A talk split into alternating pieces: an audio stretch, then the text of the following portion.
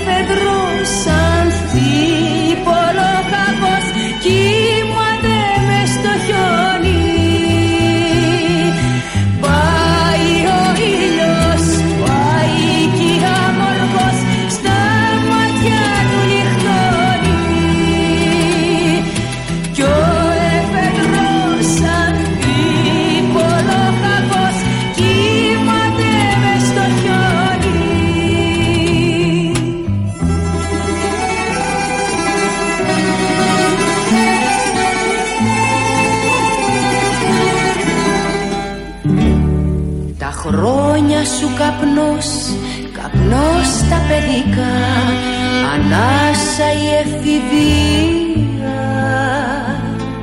Στον τοίχο ματωμένα ιδανικά Μετάλλια και βραβεία. Στον τοίχο ματωμένα ιδανικά Μετάλλια και βραβεία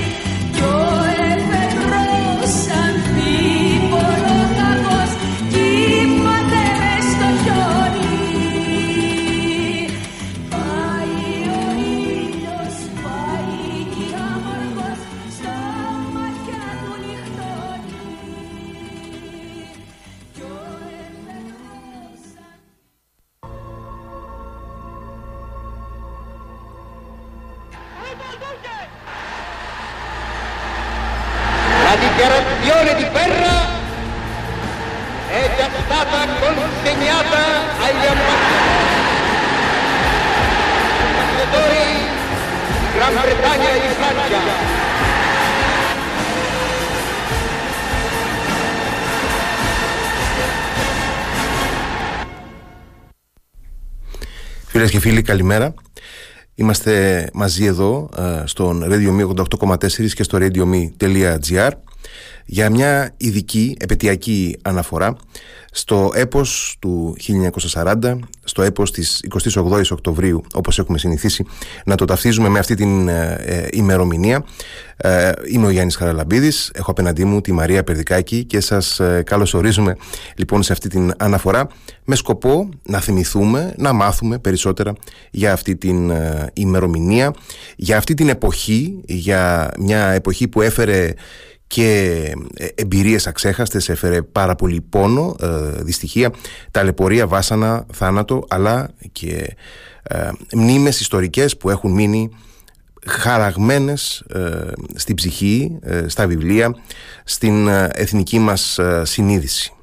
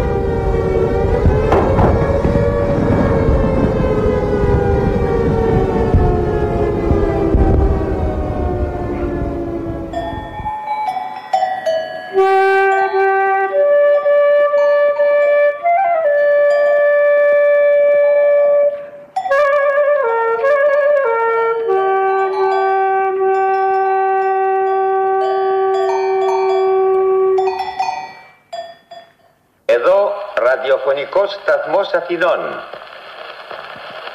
Μεταδίδομεν το πρώτον ανακοινωθέν του ελληνικού γενικού στρατηγίου. Οι Ιταλικές στρατιωτικές δυνάμεις προσβάλλουν από τις 5ης και 30 πρωινής της σήμερον τα ημέτερα τμήματα προκαλύψεως της ελληνοαλβανικής μεθορίου. Οι ημέτερε δυνάμεις αμήνονται του πατρίου εδάφους. Πώς ξημέρωσε η 28 Οκτωβρίου του 1940 και κυρίως πώς φτάσαμε σε αυτή την ημερομηνία ξαφνικά, δεν προέκυψε ξαφνικά. Αντίθετα, ε, ήδη από την επαύριο της ε, τεράστιας μικρασιατικής περιπέτειας για την Ελλάδα στο 1923 είχαμε τα πρώτα δείγματα του αναθεωρητισμού, του επεκτατισμού της Ιταλίας ε, απέναντι στη χώρα μας. Ε, η Ιταλία, μια δύναμη ε, επεκτατική με υπεριαλιστικές και απεικιοκρατικές βλέψεις στη Μεσόγειο, τη Βόρεια Αφρική, την, την ευρύτερη γειτονιά μας, τα Βαλκάνια, αποφάσισε ήδη τότε, το καλοκαίρι του 1923, να στραφεί εναντίον της Ελλάδας με αφορμή ένα μεθοριακό επεισόδιο στην Αλβανία και είχαμε τον Αύγουστο και τον Σεπτέμβριο του 1923 την κατάληψη της Κέρκυρας, ένα αιματηρό επεισόδιο που έδειξε ήδη από τότε, ακριβώς στην έναρξη του Μεσοπολέμου, ποιες είναι οι προθέσεις του δικτάτορα της ε, Ιταλίας Μπενίτο Μουσολίνη. Αυτή η γραμμή, αυτή η πορεία ακολουθήθηκε ουσιαστικά με συνεπή βήματα ε, στην εξωτερική πολιτική της Ιταλίας, στη διεθνή πολιτική της Ιταλίας, η οποία επιθυμούσε να γίνει κυρίαρχη μεσογειακή δύναμη. Άπλωσε την κυριαρχία της, πίεσε ε, τόσο στη Βόρεια Αφρική, όσο και στην Ανατολική Αφρική, στα Βαλκάνια, στην Ανατολική Μεσόγειο και στο δρόμο της προς την κυριαρχία στο Μάρε Νόστρουμ, όπως ήθελε ο Μουσολίνη να θεωρεί την Μεσόγειο, ε, μια νέα ρωμαϊκή, μια νέα ιταλική θαλάσσια λίμνη. Στο δρόμο λοιπόν της Ιταλίας για αυτό το στόχο βρισκόταν και η χώρα μας, βρισκόταν η Ελλάδα. Από το 1923 μέχρι και την 28 Οκτωβρίου του 1940 που δεν είχε επιλεγεί τυχαία, καθώς στις 28 Οκτωβρίου οι φασίστες γιόρταζαν την πορεία τους προς τη Ρώμη, την ε, επαναστατική τους υποτίθεται κίνηση που τους είχε φέρει στην εξουσία. Μέχρι τότε λοιπόν ε, η Ιταλία προχώρησε σε μια σειρά από βήματα που την έφεραν όλο και πιο κοντά στην επίθεση εναντίον της ε, Ελλάδας. Μια επίθεση η οποία προετοιμάστηκε και στη διάρκεια του 1940 με μετρημένα και συγκεκριμένα βήματα το πιο διακριτό και πιο ξεχωριστό από τα οποία ήταν το τυφλό, εγκληματικό, ε, ανώνυμο χτύπημα εναντίον του αντιτορπιλικού Έλλη που ήταν ε, ελιμενισμένο λίγο έξω από την Τίνο ε, τον 15 Αύγουστο του 1940 προς τιμήν της γιορτής της Παναγίας εκεί τον τορπιλισμό του πλοίου ε, στα κρυφά από ένα Ιταλικό υποβρύχιο ένα χτύπημα για το οποίο η τότε ελληνική κυβέρνηση, η κυβέρνηση του ε, δικτάτορα Ιωάννη Μεταξά, δεν αποκάλυψε ποιος ήταν ο ένοχος, μόλον ότι το ήξερε, γιατί δεν ήθελε να ρίξει ε, λάδι στη φωτιά των Ελληνο-Ιταλικών σχέσεων, δεν ήθελε να δώσει περισσότερα πατήματα στην Ιταλία, η οποία έβρισκε ε, αφορμές και όταν δεν τις έβρισκε, τις δημιουργούσε η ίδια για να προκαλεί τριβές με την Ελλάδα διαρκώς, να προκαλεί ε, μεθοριακά επεισόδια στην Αλβανία την Αλβανία η οποία ήταν ήδη από χρόνια ένα Ιταλικό προτεκτοράτο και είχε ε, από καιρό τεθεί υπό την κυριαρχία του Ιταλικού ε, στρατού. Εκείνη τη νύχτα λοιπόν της 27ης προς την 28η Οκτωβρίου ε, ο πρέσβης της Ιταλίας, ο Εμμανουέλ Γκράτσι μετέφερε την ιστορία στον χαρτοφύλακά του και πήγε μεσούσεις της νύχτας να χτυπήσει την πόρτα του Ιωάννη Μεταξά στο σπίτι του στην Κηφισιά και το επέδωσε ένα τελεσίγραφο της Ιταλικής κυβέρνησης με το οποίο υποτίθεται η Ελλάδα έπρεπε να συμβιβαστεί αλλιώς ε, η συνέπεια ήταν ε, ο πόλεμος. Και αυτή ήταν και η φράση που είπε ουσιαστικά στα γαλλικά ο μεταξάς αλόξα ελαγκέρ δηλαδή σημαίνει ότι έχουμε πόλεμο. Ο Ιταλός πρέσβης προσβεβλημένος από την ίδια την υποχρέωση που είχε να κάνει και νιώθοντας ταπεινωμένος από την υποχρέωση ε, προς την εκπροσώπηση της χώρας του. Εκείνη τη στιγμή προσπάθησε να μεταπίσει τον Μεταξά προβάλλοντας δικαιολογίες ότι ε, είναι δυνατόν να ε, προσχωρήσει η Ελλάδα στην απέτηση της Ιταλίας να ανοίξει τα σύνορά της στα Ιταλικά στρατεύματα χωρίς καν να κατονομάζονται τα στρατηγικά σημεία που η Ιταλία ζητούσε να καταλάβει για την ασφάλειά της προκειμένου να μην τα καταλάβουν υποτίθεται οι Άγγλοι. Να θυμίσουμε σε αυτό το σημείο ότι ήδη από την 1η Σεπτεμβρίου του 1939, δηλαδή ένα χρόνο και κάτι πριν από την 28 Οκτωβρίου του 1940 είχε ξεκινήσει επίσημα ο ε, δεύτερος παγκόσμιος πόλεμος με την επίθεση της ε, Γερμανίας, της ναζιστικής Γερμανίας εναντίον της Πολωνίας.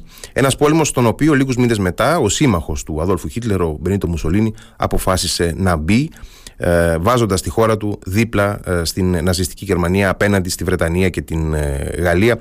Μια Γαλλία που εκείνη τη στιγμή κατέρεε τον Ιούνιο του 1940 αφήνοντας μόνη της την ε, Βρετανία μια μεγάλη ισχυρή παγκόσμια δύναμη αλλά παρόλα αυτά ε, ήδη ε, αντιμέτωπη με μια σειρά από προβλήματα και αντιμέτωπη με πολύ ισχυρούς στρατιωτικά αντιπάλους να τα βγάλει πέρα μόνη της. Η Ελλάδα λοιπόν εκείνη τη στιγμή ε, στο πρόσωπο, στο όνομα του Ιωάννη Μεταξά στάθηκε απέναντι στην Ιταλία και είπε ένα ξεκάθαρο όχι. Είπε μια λέξη την ενόησε εν πάση περιπτώσει η οποία ε, μετουσίωσε την ε, αφοσίωση του ελληνικού λαού στο ιδεώδες της ε, ελευθερίας. Λοιπόν, αξίζει και μιας και κάνουμε αναφορά λοιπόν, στον Ιωάννη μεταξύ σε αυτό το σημείο, ο οποίος προφανώς ήταν ένας ε, δικτάτορας, είχε επιβάλει από τις 4 Αυγούστου του 1936 ένα αντιδημοκρατικό καθεστώς, όχι απλά με την εύνοια, αλλά με την επίνευση και την ε, πρόκληση του ε, τότε βασιλιά Γεωργίου του Δευτέρου. Αξίζει όμως, επειδή είναι ένα θέμα που ε, κάθε λίγο και λιγάκι συζητιέται, ειδικά κάθε μέρα, σαν την αυριανή, επανέρχεται και το συζητάμε ποιος είπε το όχι, αν το είπε ο Μεταξάς ή αν το είπε ο ελληνικός λαός. Και φυσικά η, η άποψη του ομιλούντος είναι ότι το είπε ο Μεταξάς και το πραγμάτωσε ο ελληνικός λαός με τον δικό του αγώνα. Αξίζει λοιπόν να θυμηθούμε μία φράση. Υπάρχουν πάρα πολλές φράσεις σχετικές πάρα πολλές απόψεις ανθρώπων που έχουν ζήσει εκείνη την εποχή.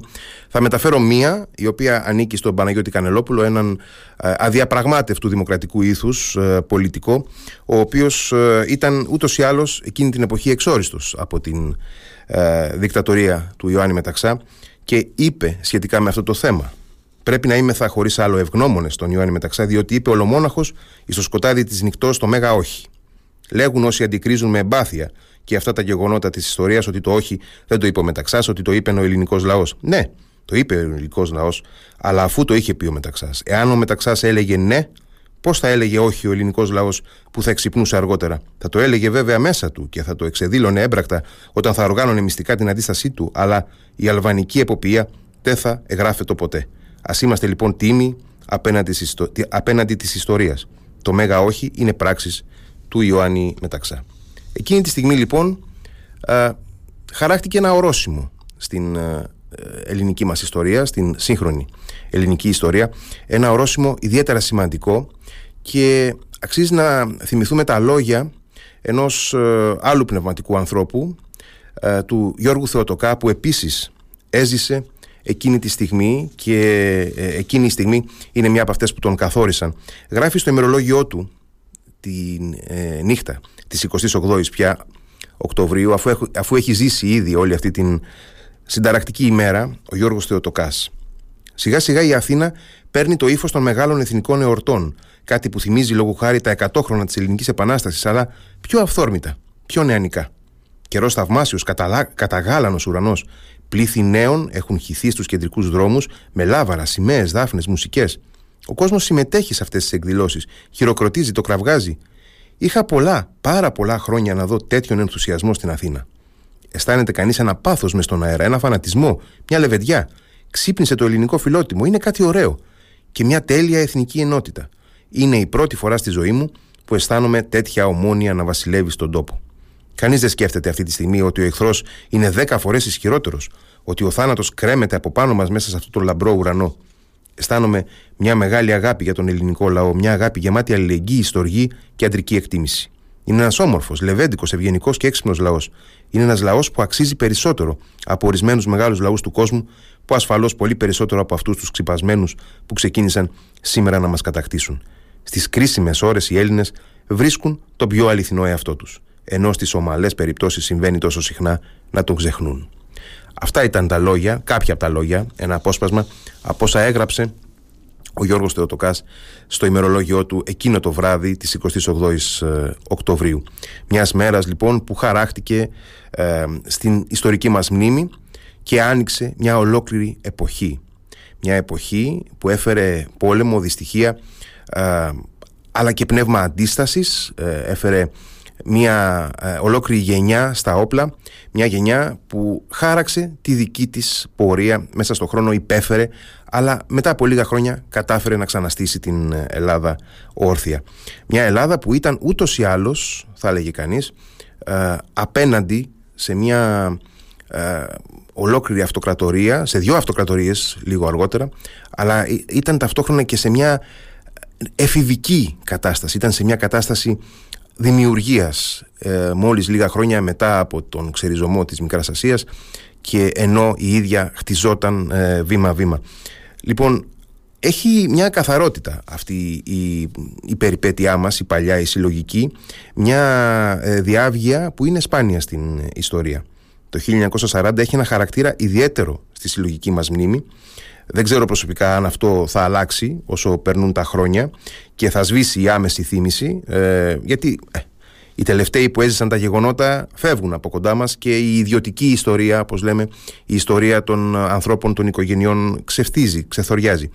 Η δική μας γενιά, φίλες και φίλοι, μεγάλωσε με παππούδες που είχαν να διηγηθούν μια προσωπική ή οικογενειακή ιστορία από το 40, από την κατοχή, από την αντίσταση. Αυτό χάνεται σιγά σιγά, αλλά έχω την εντύπωση ότι δεν θα αλλάξουν πάρα πολλά. Ο απόϊχος του 1940 θα παραμείνει ζωντανός για καιρό ακόμα. Είναι και η προχωρημένη δημοσιότητα που γνώρισε εκείνος ο πόλεμος με το ραδιόφωνο, με τα πολλά ε, κινηματογραφικά πλάνα, με την ε, φωτογραφία να είναι πανταχού παρούσα. Είναι όμως περισσότερο η ίδια του η ουσία. Είναι ο πρώτος πόλεμος που δεν διάλεξε η Ελλάδα ή που τον διάλεξε ακριβώς χωρίς να έχει κάτι να κερδίσει είναι ο πρώτος πόλεμος που έκανε ο λαός μας στις διαστάσεις που έχει και σήμερα ουσιαστικά. Ήμασταν τακτοποιημένοι πια σε λίγο πολύ συγκεκριμένα σύνορα, μαζεμένοι όλοι μας μέσα σε μια πατρίδα δεδομένη, με πρώτη έγνοια την επιβίωση και την ευημερία, την προσωπική και οικογενειακή ευτυχία. Ήταν η Ελλάδα που ξάφνου προέκυψε το 1922. Παλιοελαδίτες και πρόσφυγες, τοπικές κουλτούρες και αστική ευρωπαϊκότητα, πολιτικά πάθη και δημοκρατική κόποση αγροτική ανασυγκρότηση και μια, και, μια ε, εκινούσα αστικοποίηση δημοσιονομικές προκλήσεις και διπλωματικές ολοκληρώσεις. Η Ελλάδα της οποίας εμείς σήμερα είμαστε η άμεση συνέχεια. Αυτή η ετερόκλητη ουσία που ξύπνησε σε μια τέλεια εθνική ενότητα όπως ε, διαβάσαμε πριν από λίγο από τον ε, Θεοτοκά. Για όλα αυτά πιστεύω ότι η μνήμη του 1940 έχει έναν χαρακτήρα συμπαγή, στιβαρό και ανθεκτικό. Για εμάς τους ιστορικούς δεν είναι το καλύτερο αυτό. Εμείς θέλουμε να έχουμε πολλές άκρες, να πιάνουμε και να ξετυλίγουμε κουβάρια. Για τον λαό μας όμως είναι υπέροχο αυτό. Του δίνει ένα μαξιλάρι αυτοπεποίθησης, μια μικρή κοιτίδα της κοινής μας ταυτότητας. Είναι ένα μηδένισμα του εθνικού κοντέρ αυτή η στιγμή, 28 Οκτωβρίου του 1940. Ε, γι' αυτό και δεν ανέπτυξαν ουσιαστικά ποτέ ρίζωμα οι παλιότερες και πιο πρόσφατες ατέρμονες κουβέντες που αναφέραμε για το ποιος είπε το όχι ή το πότε πρέπει να γιορτάζουμε τη συμμετοχή της Ελλάδας ε, στον πόλεμο. Όλα αυτά τα έχει λύσει ε, εναργώσει η δημόσια μαρτυρία μιας ολόκληρης, μιας ολόκληρης γενιάς Ελλήνων που ξεκινώντας από όλες τις πολιτικές και κοινωνικές αφετηρίες έμπλεξαν μαζί το μεγάλο ε, εθνικό μας αφήγημα. Γιατί η πρώτη φορά που γιορτάστηκε 28 Οκτωβρίου του 1940 ήταν την 28 Οκτωβρίου του 1941 από τους ίδιους τους νέους της Αθήνας, τους φοιτητές ε, οι οποίοι πρωτοστάτησαν σε μια ε, μεγάλη ε, γιορτή, πένθυμη γιορτή, αλλά γιορτή. Είναι βέβαιο ότι το αφήγημά μας δεν θα παραμείνει αμετάβλητο, θα παίρνει νέα νοήματα μέσα στον αιώνα που ήδη τρέχει. η γενιά των παιδιών μας το προσλαμβάνει αλλιώς από εμάς το 1940, οπωσδήποτε σαν κάτι πολύ πιο μακρινό. Η ευρωπαϊκή ε, συμπίκνωση έχει συμβάλει δραστικά στην αλλαγή του ορίζοντά μας. Το παράδειγμα της 28η Οκτωβρίου όμως θα συνεχίσει να ζει. σω περισσότερο ως μια αρχετυπική υπόμνηση μιας χώρας που ξέρει τα όρια της, αλλά και τις δυνατότητές της. Ενός λαού που μπορεί να εκπλήσει με απρόσμενες επιτυχίες ενός έθνους που συχνά δείχνει κουρασμένο, αλλά μπορεί πάντα να ξεπερνά τον μέτριο εαυτό του και να δείχνει στον κόσμο πώς γράφεται η ιστορία. Thank you.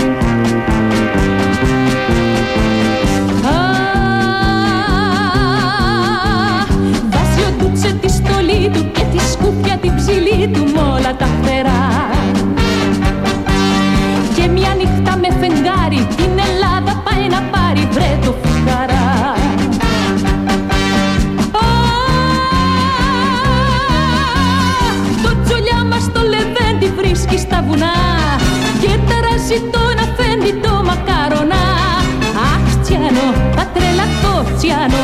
Με τους τσολιάδες ποιος μου είπε να τα πάνω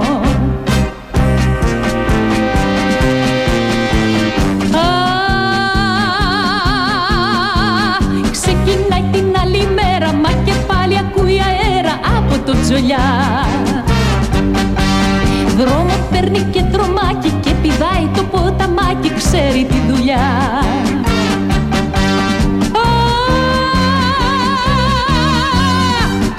Σφαίρες σαν χαλάζει από το τζολιά. Άλλους στρατηγούς αλλάζει για να βρει δουλειά. Αχ Τσιάνο, θα τρελαθώ Τσιάνο. Και στείλε γρήγορα τα μαύρα μου να βάνω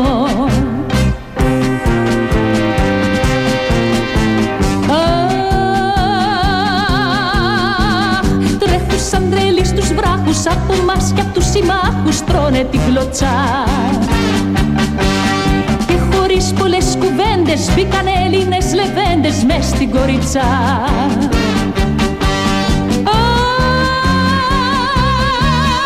Αχ, μέσα στα αργυρόκαστρο εμπήκε το χακί. Και σημαία τώρα κυματίζει ελληνική. Αχ, Τσιάνο, θα τρελαθώ Τσιάνο. Με τους τσολιάδες ποιος μου είπε να τα βάνω. Και πάθαν οι καημένοι μεγάλη συμφορά. Κι η Ρώμη περιμένει και τώρα τη σειρά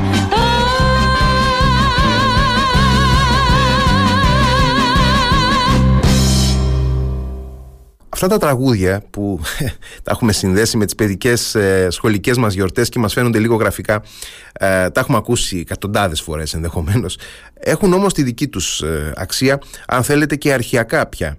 Γιατί είναι τραγούδια που γράφτηκαν πάνω σε αυτό το παλμό πάνω σε αυτό το πνεύμα που μας περιέγραψε ο Γιώργος Θεοτοκάς ε, πριν από λίγο. Ε, γράφτηκαν πάνω στην έξαρση, στην έξαψη της στιγμής σε αυτή την τέλεια εθνική ενότητα. Λοιπόν πώς πήγαμε από εκείνη την ε, στιγμή μέχρι ε, την κατάρρευση του μετόπου τον Απρίλιο, στα τέλη Απριλίου του 1941 ήταν μια ε, μεγάλη μαραθώνια πορεία η οποία συνδέθηκε φυσικά με πάρα πολύ κόπο, πάρα πολύ αγώνα. Ήταν μια τεράστια, τιτάνια προσπάθεια για έναν λαό που όπως είπαμε ε, είχε πάρα πολλά προβλήματα, ε, βρισκόταν στη φάση της ανασυγκρότησης. Ε, εκείνη τη στιγμή έχτιζε το νέο του πρόσωπο, τη νέα του ταυτότητα. Λοιπόν, φυσικά γνωρίζουμε, θυμόμαστε οι περισσότεροι ότι οι Ιταλοί είχαν ξεκινήσει από πολύ καιρό λοιπόν πριν τις ετοιμασίες, ωστόσο έκρυβαν ή ε, αν θέλετε προσπαθούσαν να παραπλανήσουν τους ε, συμμάχους τους, τους Γερμανούς επειδή ε, εκείνοι δεν ήθελαν να ανοίξει ένα βαλκανικό μέτωπο. Ο Μπενίτο Μουσολίνη ενημέρωσε τον Χίτλερ μόλις τρεις μέρες πριν, τις 25 Οκτωβρίου, ότι ξεκινά η επίθεση εναντίον της Ελλάδος και ενώ ήταν όλα φυσικά έτοιμα και προδιαγεγραμμένα. Ε, κάτι το οποίο γνώριζε και η ελληνική ηγεσία όπως ε, ξέρουμε από το ημερολόγιο του Μεταξά ο οποίος κάθε μέρα έλεγε τίποτα ακόμα δεν έχουμε κάποια κίνηση ε, εννοώντας στην Αλβανία. Λοιπόν από τις 28 Οκτωβρίου μέχρι και τις 13 Νοεμβρίου διεξήχθη ουσιαστικά η πρώτη φάση του πολέμου η Ιταλική επίθεση Αμέσως μετά και ενώ ήδη ε, προχωρούσε πάρα πολύ γρήγορα η ελληνική επιστράτευση, μια επιστράτευση που σε λίγο θα ακούσουμε πώς ε, προετοιμάστηκε και πώς ε, μελετήθηκε πολύ έγκαιρα, ξεκίνησε από τις 14 Νοεμβρίου η μεγάλη ελληνική αντεπίθεση η οποία οδήγησε σε αυτό το οποίο ονομάσαμε έπος της Αλβανίας. Είχαμε την προέλαση του ελληνικού στρατού πια μέσα στο έδαφος της ε, γειτονικής χώρας αφού έδιωξε τους Ιταλούς πρώτα από το ελληνικό έδαφος. Είχαμε την απελευθέρωση της Κοριτσάς, την πρώτη, την πρώτη μεγάλη ε, τεράστια συναισθηματική ψυχολογική νίκη μιας σημαντικής ε, πόλης με πολλούς Έλληνες της Βορείου Υπήρου στις 21 Νοεμβρίου του 1940. Είχαμε πάρα πολλές μάχες, βήμα-βήμα μέσα στη λάσπη, μέσα στο χιόνι, μέσα στους πάγους, μέσα στο αίμα. Είχαμε και άλλες νίκες, είχαμε και απογοητεύσεις, είχαμε και πλήγματα, είχαμε μια ισχυρή αεροπορία με πάνω από 460 αεροσκάφη απέναντί μας, ε, είχαμε περίπου 500.000 στρατιώτες του εχθρού διπλάσιους από τους Έλληνες στρατιώτες στο τέλος των ε, μαχών είχαμε έναν τιτάνιο αγώνα ο οποίος ε, μας έφτασε μέχρι και τις αρχές Μαρτίου όταν και εκδηλώθηκε η μεγάλη εαρινή Ιταλική επίθεση με ανανεωμένες δυνάμεις, ε, με ε, ανανεωμένο εξοπλισμό ο Μουσολίνη έριξε ό,τι καλύτερο μπορούσε, ό,τι καλύτερο είχε εκείνη τη στιγμή στο μέτωπο της Αλβανίας προκειμένου να κάμψει την ελληνική αντίσταση και να προλάβει την επέμβαση του Χίτλερ για να μην ταπεινωθεί ο ίδιος ότι ήρθε ο μεγάλος του σύμμαχος να τον ε, σώσει. Λοιπόν, εκείνη τη στιγμή δόθηκε άλλη μία μεγάλη μάχη. Από τις 8 Μαρτίου μέχρι και τα τέλη Απριλίου οι Έλληνες στρατιώτες κράτησαν, ο ελληνικός στρατός κράτησε στην Αλβανία ε, αλλά δεν μπόρεσε να κρατήσει την επίθεση που ήρθε μετά στα νότα του από την ε, Γερμανία όπως θα δούμε λίγο αργότερα συζητώντας. Ε, έχουμε να ακούσουμε πολλά, να μάθουμε αρκετά, να θυμηθούμε κάμποσα ε, σε αυτή τη ε, διαδρομή μας. Ε, θα μιλήσουμε με ιστορικούς, θα μιλήσουμε με ανθρώπους που έχουν καλή αντίληψη των γεγονότων, αλλά θα ακούσουμε και μαρτυρίες για το πώς οι άνθρωποι από τον πόλεμο πέρασαν στην αντίσταση εδώ στην, στην Κρήτη, στον τόπο μας. Μια πορεία που θα προσπαθήσουμε να κάνουμε και εμείς βήμα-βήμα μαζί με τους μαχητές του 1940-1941 και θα κλείσω αυτή την δική μου εισαγωγική αναφορά με τα λόγια του ταγματάρχη Δημήτρη Κασλά ε, του επικεφαλής της ελληνικής άμυνας στο θρηλυκό ύψωμα 731 κατά τη διάρκεια της Ιταλικής εαρινής επίθεσης. Επί των κατεχομένων θέσεων θα αμυνθόμεν μέχρι σε σχάτων. Ουδής θα κινηθεί προς τα οπίσω. Εμψυχώσατε τους άνδρας σας και τονώσατε το ηθικόν των. Τότε μόνο θα διέλθει ο εχθρός εκ της τοποθεσίας μας όταν αποθάνομεν άπαντες επί των θέσεών μας.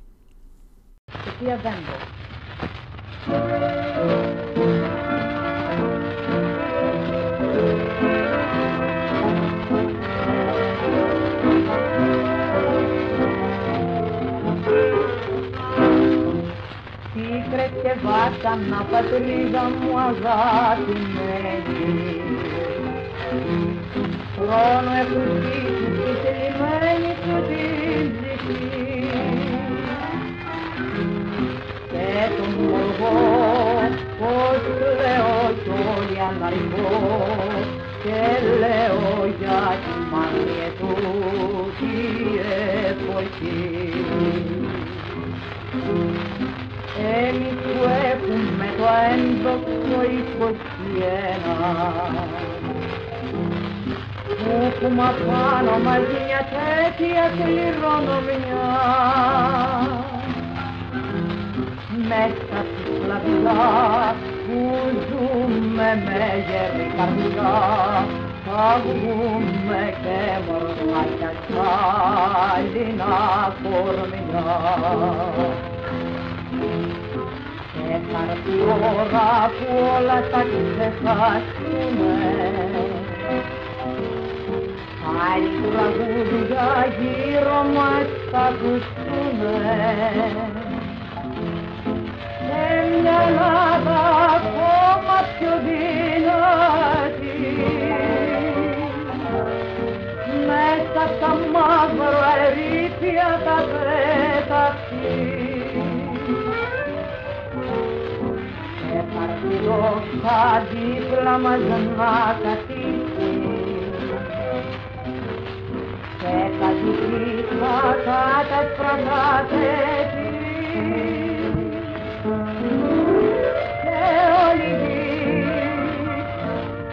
Κάτι αναδυγεί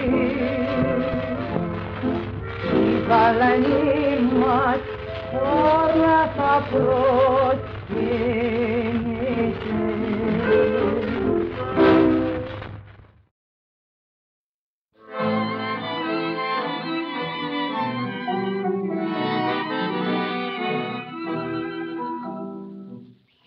το περίμενες στα αλήθεια να βγουν ψευτιές και παραμύθια και να ξεχάσουν τώρα πια τα λόγια εκείνα τους που μας τα λέγαν κάθε βράδυ από τα Λονδίνα τους. Μα δεν πειράζει, δεν πειράζει, δεν θα το βάλουμε μαράζι και δεν θα κλάψουμε που πάλι μας ξεχάσατε γιατί δεν είναι πρώτη φορά που μας τη σκάσατε και στην υγειά σας μια οκαδούλα εμείς θα πιούμε και στη μικρή την Ελλαδούλα μας θα πούμε.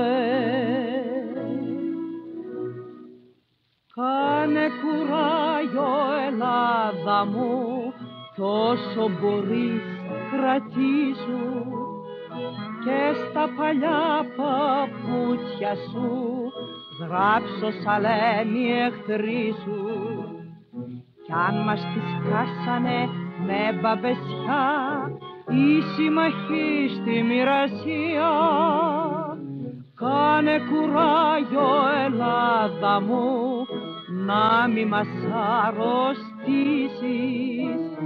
Γιατί το θέλει κι ο Θεός να ζήσεις και θα ζήσεις. Έχει εξαιρετική σημασία να δούμε πώς η Ελλάδα έφτασε μέσα από μια πάρα πολύ δύσκολη περίοδο πολιτιακά, πολιτικά, κοινωνικά. Μια περίοδο που και στην Ελλάδα οι οικονομικές αναστατώσεις δημιουργούσαν πάρα πολύ σοβαρά προβλήματα. Μια περίοδο που ουσιαστικά βρισκόταν ούτε 15 χρόνια ε, μετά από την μικρασιατική καταστροφή και όσα εκείνη είχε φέρει μαζί της. Να δούμε πώς η Ελλάδα έφτασε εξοπλιστικά στον ε, Έλληνο-Ιταλικό πόλεμο στην 28 Οκτωβρίου με ποιες προϋποθέσεις κατάφερε να συνθέσει ένα στράτευμα ικανό να αντιπαρατεθεί σε μια στρατιωτική δύναμη όπως ήταν η Ιταλία, ιδιαίτερα ισχυρή. Θα μας βοηθήσει σε αυτή την ε, αναζήτηση ο Κωνσταντίνος Βλάσης, ιστορικός και συγγραφέας του βιβλίου «Οι εξοπλισμοί της Ελλάδος 1936-1940» από τις εκδόσεις Δούριος Ήπος. Καλημέρα κύριε Βλάση. Καλημέρα κύριε Γαλαμπίδη, ευχαριστώ για την πρόσκληση. Εγώ ευχαριστώ και ε, έχει πραγματικά, όπως είπα μόλις πριν, έχει, έχει σημασία να δούμε ποια ήταν η ελληνική προετοιμασία όλα τα χρόνια που προηγήθηκαν του μοιραίου 1940 εκείνης της ημέρας της 28 Οκτωβρίου και νομίζω ότι αξίζει να ξεκινήσουμε δίνοντας μια εικόνα του πού βρισκόταν η Ελλάδα εξοπλιστικά, αμυντικά στα μέσα της δεκαετίας του 1930. Και ενώ συνέβαιναν αλλεπάλληλα στρατιωτικά κινήματα. Είχαμε το κίνημα του 32, του 33, του 35, είχαμε συνέχεια αναστατώσεις, είχαμε εντάσεις στο στράτευμα. Αμυντικά όμως εξοπλιστικά, πού βρισκόταν η χώρα; Ναι, ακριβώς. Εκεί στα μέσα του 1935 ήταν ένα σημείο καμπής να σημειώσουμε εδώ κάτω σε ένα μικρό άλμα προς τα πίσω ότι η Ελλάδα είχε και μια ιδιαιτερότητα στην περίπτωση των ελληνικών ενόπλων δυνάμεων, ειδικότερα στον ελληνικό στρατό και στην αεροπορία, ότι η Ελλάδα εξήλθε ουσιαστικά μετά την μικρασιατική καταστροφή ηττημένη και γι' αυτό, επειδή γνωρίζουμε την καταστροφή στη Μικρά Ασία, είχε απολέσει υλικό. Άρα ο στρατός έπρεπε να επανεφοδιαστεί. Δεν ήταν ένας στρατός ο οποίος είχε εξέλθει πλήρως εξοπλισμένος και εφοδιασμένος, άρα δεν είχε ανάγκη υλικών αμέσως μετά το Δεύτερο Παγκόσμιο Πόλεμο. Ναι, δηλαδή έμεινε, και... Ε, έμειναν, πίσω στη, έμειναν πίσω στη Μικρά Ασία πάρα πολλά πυροβόλα, πάρα πολλά βεβαίως, ε, συστήματα. Βεβαίως, ναι. ναι. Αμέσως ε, είναι όμως χαρακτηριστικό ότι οι ελληνικές κυβερνήσεις αμέσως μετά την Μικρασιατική καταστροφή, ήδη από την επαναστατική κυβέρνηση Πλαστήρα Γονατά, χρηματοδότησαν την αγορά οπλικών συστημάτων. Οι πρώτες παραγγελίες είναι χαρακτηριστικό ότι σημειώνονται το Σεπτέμβριο του 1923 και αφορούν πυροβολικό, για τον πολύ απλό λόγο ότι τον Αύγουστο του 1923 έχουμε το επεισόδιο 31 Αυγούστου, αν δεν κάνω λάθος, με την κερκυρα Εκεί λοιπόν που η Ελλάδα είχε ειρηνεύσει, είχε υπογράψει μια, ειρήνη, μια συνθήκη ειρήνης οριστική τον Ιούλιο, ξαφνικά ανέκυψαν όλες οι προκλήσεις ασφαλείας που θα έπρεπε να έχει υπόψη του κάθε πολιτικός και κάθε στρατιωτικός παράγοντας στη χώρα, ακριβώς επειδή αναδύθηκε στα δυτικά της το φασιστικό καθεστώς του Μουσολίνη στην Ιταλία. Έχει, έχει ένα ενδιαφέρον αυτό πάντως ότι ακριβώς μόλις κλείνουμε το κεφάλαιο με την, με την Τουρκία, αναδύεται ξαφνικά η απειλή από την Ιταλία, η οποία μα βρίσκει μετά το 1940 πάλι. Ναι. Βεβαίως η πρώτη προτεραιότητα μπορούμε να πούμε ότι ήταν πάντα η Βουλγαρία, αλλά αυτή ήταν αφοπλισμένη. Άσχετα αν είχαν επιβληθεί περιορισμοί, αυτή συνέχισε τα επόμενα χρόνια σιγά σιγά με κάποιες κινητοποιήσει εργατών, με κάποιες εκπαιδεύσεις εφέδρων και μάλιστα και με αγορές οπλικών συστημάτων να κρατάει μια ισχυρή ενεργή δύναμη έτοιμη να κινητοποιηθεί και μάλιστα επειδή αργότερα στην ελληνική πραγματικότητα οι κυβερνήσεις λόγω οικονομικών δυσκολιών ας το πούμε ότι ανέστηλαν την εξοπλιστική προσπάθεια, σε κάποια σημεία η βουλγαρική προσπάθεια η πολεμική ήταν και πιο μπροστά προωθημένη από την Ελλάδα. Mm-hmm. Ε, εν πάση περιπτώσει, σε γενικές γραμμές μπορούμε να πούμε ότι επί τρία χρόνια, 23, 24, 25, γίνανε σημαντικές παραγγελίες για την ανανέωση του εξοπλισμού. Εκεί έχουμε και τις περίφημες αγορές του πυροβολικού, για το οποίο ε, είναι χαρακτηριστικό ότι μια λεπτομέρεια που ίσως την αγνοούμε, το ελληνικό πυροβολικό στην ε, Βόρειο Ήπειρο που πολέμησε εναντίον των Ιταλών ήταν ανώτερο από το Ιταλικό. Γιατί, γιατί αυτά τα σχέδια τα οποία αγοράσαμε εμείς το 1924-23 ήταν πολύ πιο σύγχρονα από τα Ιταλικά που είχαν στη διάθεσή τους. Ο Ιταλικός στρατός μετά την νίκη του Πρώτου Παγκοσμίου Πολέμου δεν έκανε ανανέωση, ενώ εμείς εκ των πραγμάτων χρειάστηκε να αγοράσουμε οπλικά συστήματα. Αυτά αποδείχθηκαν ότι ήταν πιο σύγχρονα από τους Ιταλούς. Αλλά λόγω των οικονομικών δυσκολιών που προέκυψαν τα επόμενα χρόνια, υπήρξε μια αναστολή εκ των πραγμάτων. Δεν μπορούσαν στο στενό οικονομικό περιβάλλον οι κυβερνήσεις να χρηματοδοτήσουν, αν και ήταν, φανερό ότι είχε μείνει ημιτελής αυτή η προσπάθεια.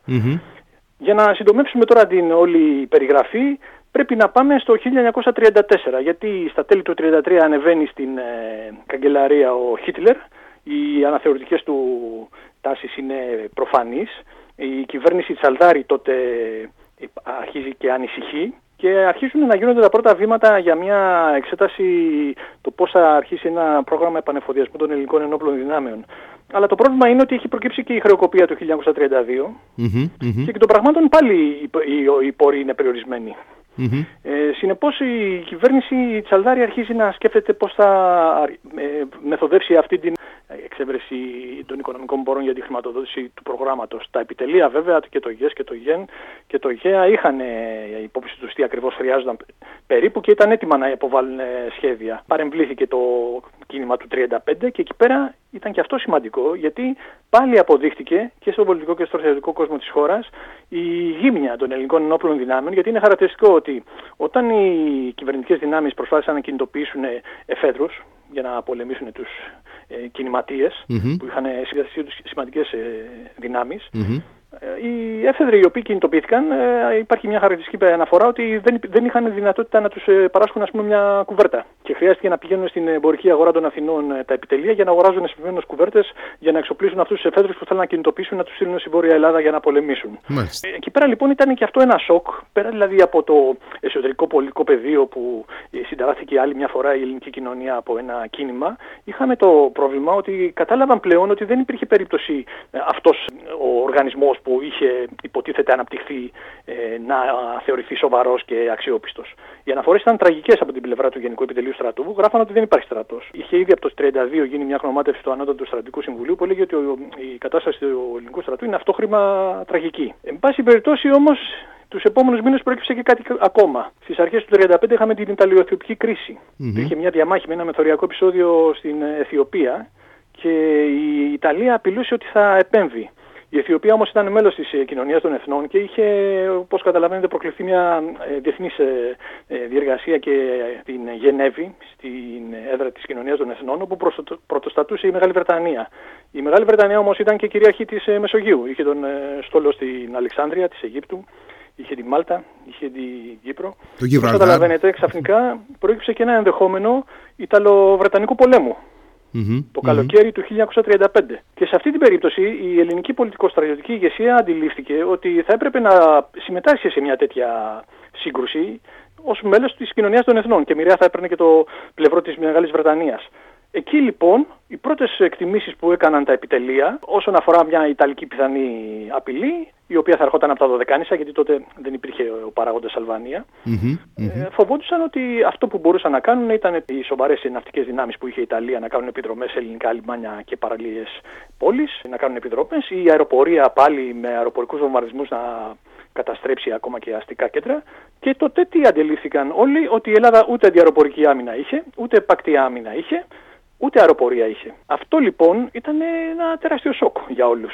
Και στο επόμενο χρονικό διάστημα, αφού εκδηλώθηκε και ο Ιταλιωτικός πόλεμος τον Οκτώβριο, ανατράπηκε η κυβέρνηση Τσαλδάρη, ανέλαβε ο Κονδύλης, επέστρεψε και ο Βασιλιάς, υπήρξε μια ρευστότητα, διεξήχθησαν εκλογές Εν πάση περιπτώσει δεν αναδείχθηκε κανείς νικητής και υπήρξε μια υπηρεσιακή κυβέρνηση υπό τον Κωνσταντίνο Δεμερτζή. Στο διάστημα αυτό είχαν γίνει σοβαρές κρούσεις και σοβαρές επαφές με την γερμανική πλευρά. Η Ελλάδα τότε είχε το, ένα κρυφό άσο, είχε έλθει ως μάνα εξ ουρανού αυτό, τα πλεονάσματα που είχαν προκύψει από το συμψηφιστικό εμπόριο με τη Γερμανία. Το clearing, το λεγόμενο clearing. Το clearing, το clearing ναι. η Ελλάδα εξήγαγε τεράστιες ποσότητες καπνού στη Γερμανία και αντίστοιχα δεν υπήρχαν εισαγωγές γερμανικών ειδών. το, το ισοζύγιο, το εμπορικό ήταν ε, ε, υπέρ της Ελλάδας.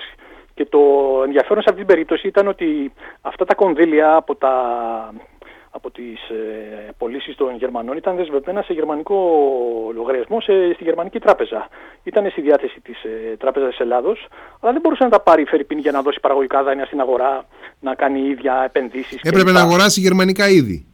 Έπρεπε να αγοράσει γερμανικά είδη, αλλά όπως αντιλαμβανόμαστε, η Εθνική Τράπεζα και η Τράπεζα της Ελλάδα δεν υπήρχε περίπτωση να αγοράσουν κάτι. Δεν ήταν καταναλωτές οι ίδιοι. Mm-hmm, Θέλαν τα κεφάλαια να τα εκμεταλλευτούν. Και όλη η διαδικασία η οποία αναπτύχθηκε ήταν ότι η μεθόδευση που υλοποιήθηκε ήταν ότι η ελληνική κυβέρνηση θα έπαιρνε ένα δάνειο από την ε, Εθνική Τράπεζα της Ελλάδος.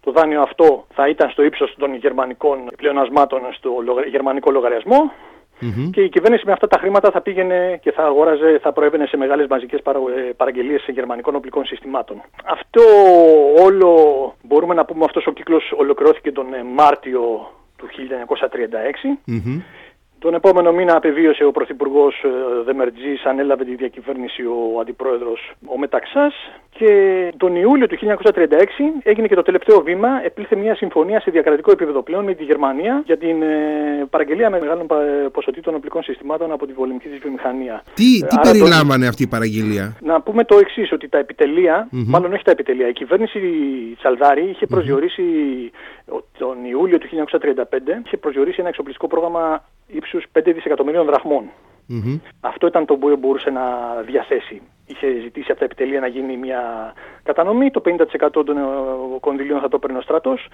25% η αεροπορία και 25% το ναυτικό. Πρέπει να πούμε εδώ μια λεπτομέρεια.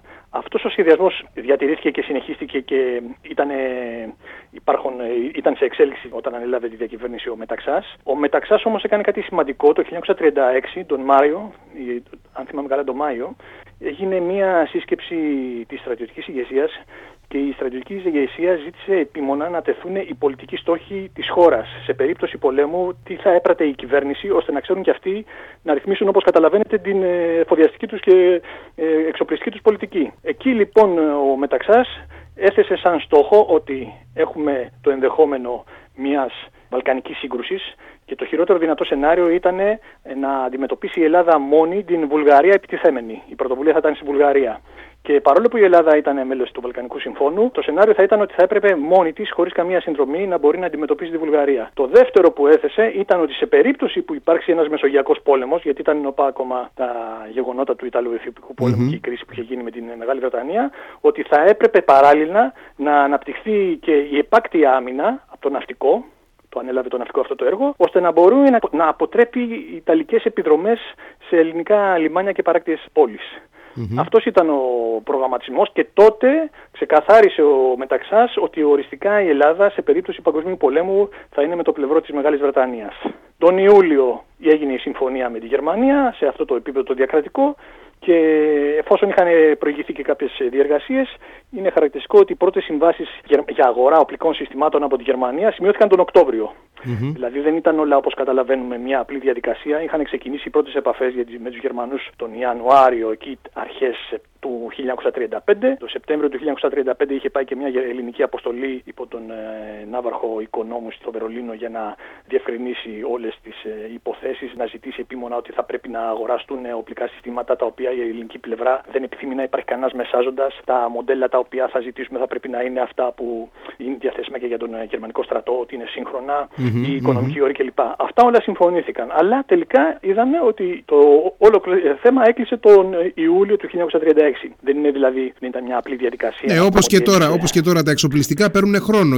Παίρνουν χρόνο. Έτσι. Βέβαια, να θυμίσουμε και ότι υπήρχε και η πολιτική ανομαλία, δηλαδή με τα κινήματα, αντικινήματα. Ναι, κυβερνήσεις, αλλαγές, ακυβερνησία ναι, κλπ. Ναι. Η νόμιμη κυβέρνηση έγινε και το κίνημα μετά της στρατιωτικής ηγεσίας Παπάγο Οικονόμου Ρέπας που ρίξανε τον Τσαλδάρη, ανέλαβε. Κονδύλης. Mm-hmm. Ήλθε ο Βασιλιάς, εκλογές, υπηρεσιακή κυβέρνηση, ε, να φύγει ο Παπάγος από το Υπουργείο Στρατιωτικών να αναλάβει ο Μεταξάς γιατί πάλι υπήρχαν κάποιες αμφισβητήσεις. Η στρατιωτική ηγεσία ήθελε να έχει λόγο ότι υπήρχαν διαπραγματεύσει μεταξύ των ε, πολιτικών κομμάτων μετά τις εκλογές για, το πιο, για κυβέρνηση συνεργασίας. Και πάλι άρχισαν να έχουν οι στρατιωτικοί κάποιο λόγο. Οπότε μπήκε ε, στη μέση ο Μεταξάς, είχε κύρος όπως καταλαβαίνουμε στο στράτεμα και γι' αυτό επέβαλε την ηρεμία.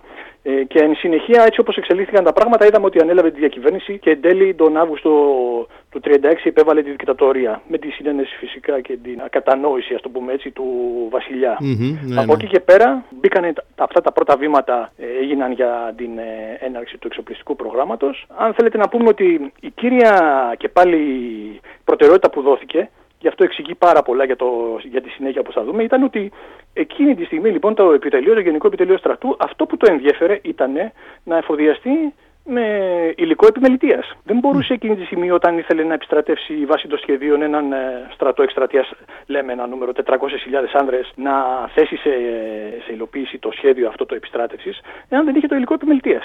Δηλαδή μιλάμε Είναι για ένας υπο- ε, ρούχα, ε, υποδήματα. Ναι, για τα άρματα. βασικά δηλαδή. Για τα βασικά. Γιατί μετά, ξέρετε, υπάρχει και το ερώτημα, καλά, γιατί δεν είχαμε μπορέσει να αγοράσουμε άρματα μάχης.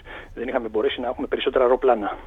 Όταν η εκκίνηση έγινε το 1935 και ο αρχηγός Γες Καθενιώτης και ο αρχηγός Γες Χασαπίδης και εν συνεχεία ο Παπάγος το 36, τον 1η Αυγούστου του 36 που ανέλαβε, ήξεραν ότι αν εγώ δεν εφοδιάσω τον έφεδρο με στολή, τότε δεν μιλάμε για στρατό. Υπήρχε επιπλέον αισιοδο- αισιοδοξία ότι οι ανάγκες αυτές θα καλυφθούν από την ελληνική εσωτερική βιομηχανία, κλωστεφαντουργία κλπ. Και ενώ δόθηκαν παραγγελίες, παρατηρήθηκε ότι για διάφορους λόγους υπήρχε κολυσιεργία, υπήρχε σκοπιμότητα από την πλευρά των εταιριών και ενώ υπήρχε μια πρόβλεψη ότι πολύ σύντομα μπορούμε σε 6 μήνες, 7 μήνες, 8 μήνες να εφοδιαστούμε, τελικά δεν γινόταν τίποτα. Χρειάστηκαν ε, δρακόντια μέτρα, επιβλήθηκαν, α- έγινε αλλαγή μάλιστα και στη διεύθυνση της επιμελητίας στο Υπουργείο Στρατιωτικών, ώστε να μπορέσουν να ξεκολλήσουν διάφορες διαδικασίες, να, πνε, να πνεύσει νέο άνεμο, να υπάρχουν πρωτοβουλίες. Και αυτό μπορούμε να πούμε ότι ε, σε μεγάλο βαθμό μέχρι το 1937 είχε καλυφθεί αυτή η ανάγκη βάσει των σχεδίων τότε που καταρτίζονταν ο στρατός Εκαστατήρια θα μπορούσε να φτάσει 430.000 άνδρες. Και αυτό επιτεύχθηκε. Αμέσως ε, μετά, αφού είχαν γίνει αυτές οι εργασίες,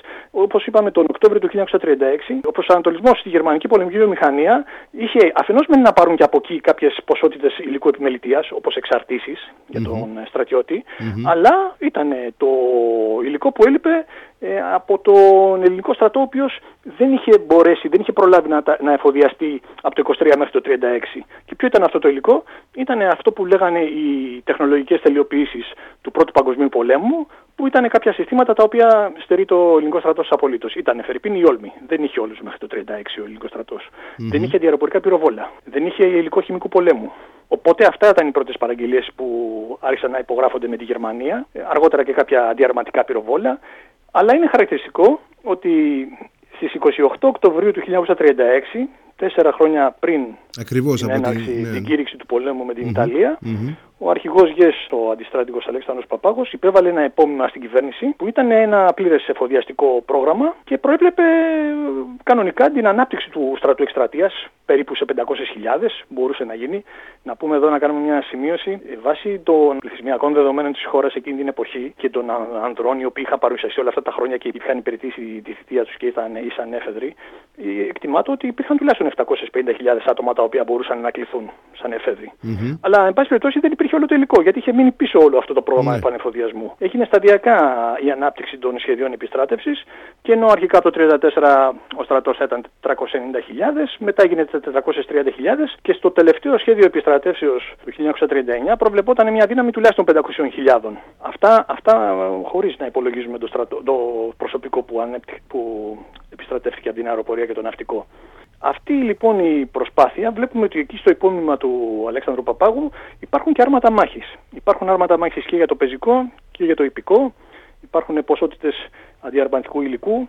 Ε, έχει τεθεί βέβαια, αυτό το ξεχάσαμε να το αναφέρουμε, και ένα πολύ φιλόδοξο πρόγραμμα ε, παραμεθόριου οχύρωσης στα ελληνοβουλγαρικά σύνορα. Ήταν προτεραιότητα. Η πρώτη προτεραιότητα επειδή ήταν η Βουλγαρία απειλή. Ε, στην ε, ελληνοβουλγαρική μεθόριο άρχισε να πτήσεται αυτή η περίφημη Τα γραμμή λεγόμενα μεταξά. οχυρά μεταξά. Τα λεγόμενα οχυρά Ναι, ναι. μεταξά. Βέβαια οι εργασίες είχαν ξεκινήσει από πριν, δεν ήταν η σύλληψη του μεταξά. Απλώς καταλαβαίνουμε ότι επειδή μέσα στη διάρκεια της θητείας του ο, ο, άρχισε να. Οι εργασίες ξεκινήσαν για να καταλάβουμε. Το, το, οι εργασίες, οι εταιρείες άρχισαν και εγκαθιστούσαν εργοτάξια στην παραμεθόριο τον Ιούλιο του, χι- Ιούνιο-Ιούλιο του 1936. Αλλά είχαν γίνει και μελέτες από το 1935, από τότε είχε ξεκινήσει και αυτό που προέκυψε είναι ότι τα χρήματα αυτά που είχαν προϋπολογίσει, ε, ε, είχε από την εποχή του Τσαλδάρη ότι ήταν 5 δισεκατομμύρια, αυτά βάσει και των ελληνογερμανικών συμφωνιών εξαντλήθηκαν, να το πούμε έτσι, οι παραγγελίες στο πρώτο διάστημα του 36-37. Mm-hmm. Εν συνεχεία, ο Παπάγος και τα επιτελεία που ζητούσαν άλλα χρήματα, η κυβέρνηση έδιδε από τον προϋπολογισμό. Αλλά εδώ πέρα υπήρχαν διάφοροι παράγοντες. Ε, Καταρχάς, τα χρήματα που έδιδε η κυβέρνηση δεν, ε, δεν θα έδιδε βάσει προγραμματισμού. Δηλαδή, δεν ήταν ότι μπορούσαν να καταρτήσουν για να πούνε: Κοιτάξτε, για την επόμενη πενταετία θα σας δώσουμε 5 δισεκατομμύρια. Όπως είχε κάνει ας πούμε, η κυβέρνηση Τσαλδάρη, που είχε πει: Εγώ στην επόμενη διετία θα διαθέσω 5 δισεκατομμύρια. Και αυτά τα χρήματα είναι που υλοποιούσαν τα εξοπλιστικά προγράμματα την περίοδο 36-37. Όταν λοιπόν το 36 κάνει το επόμενο ο Παπάγος, η κυβέρνηση μεταξά δεν έχει τη δυνατότητα να προγραμματίσει και να πει: Ωραία, για την επόμενη τετραετία, ας το πούμε τριετία, θα σας διαθέσω 6 δισεκατομμύρια. Γιατί προφανώς όταν θες να κάνεις ένα προγραμματισμό, πρέπει να έχεις υπόψη τι ε, δαπάνε, τους πόρους.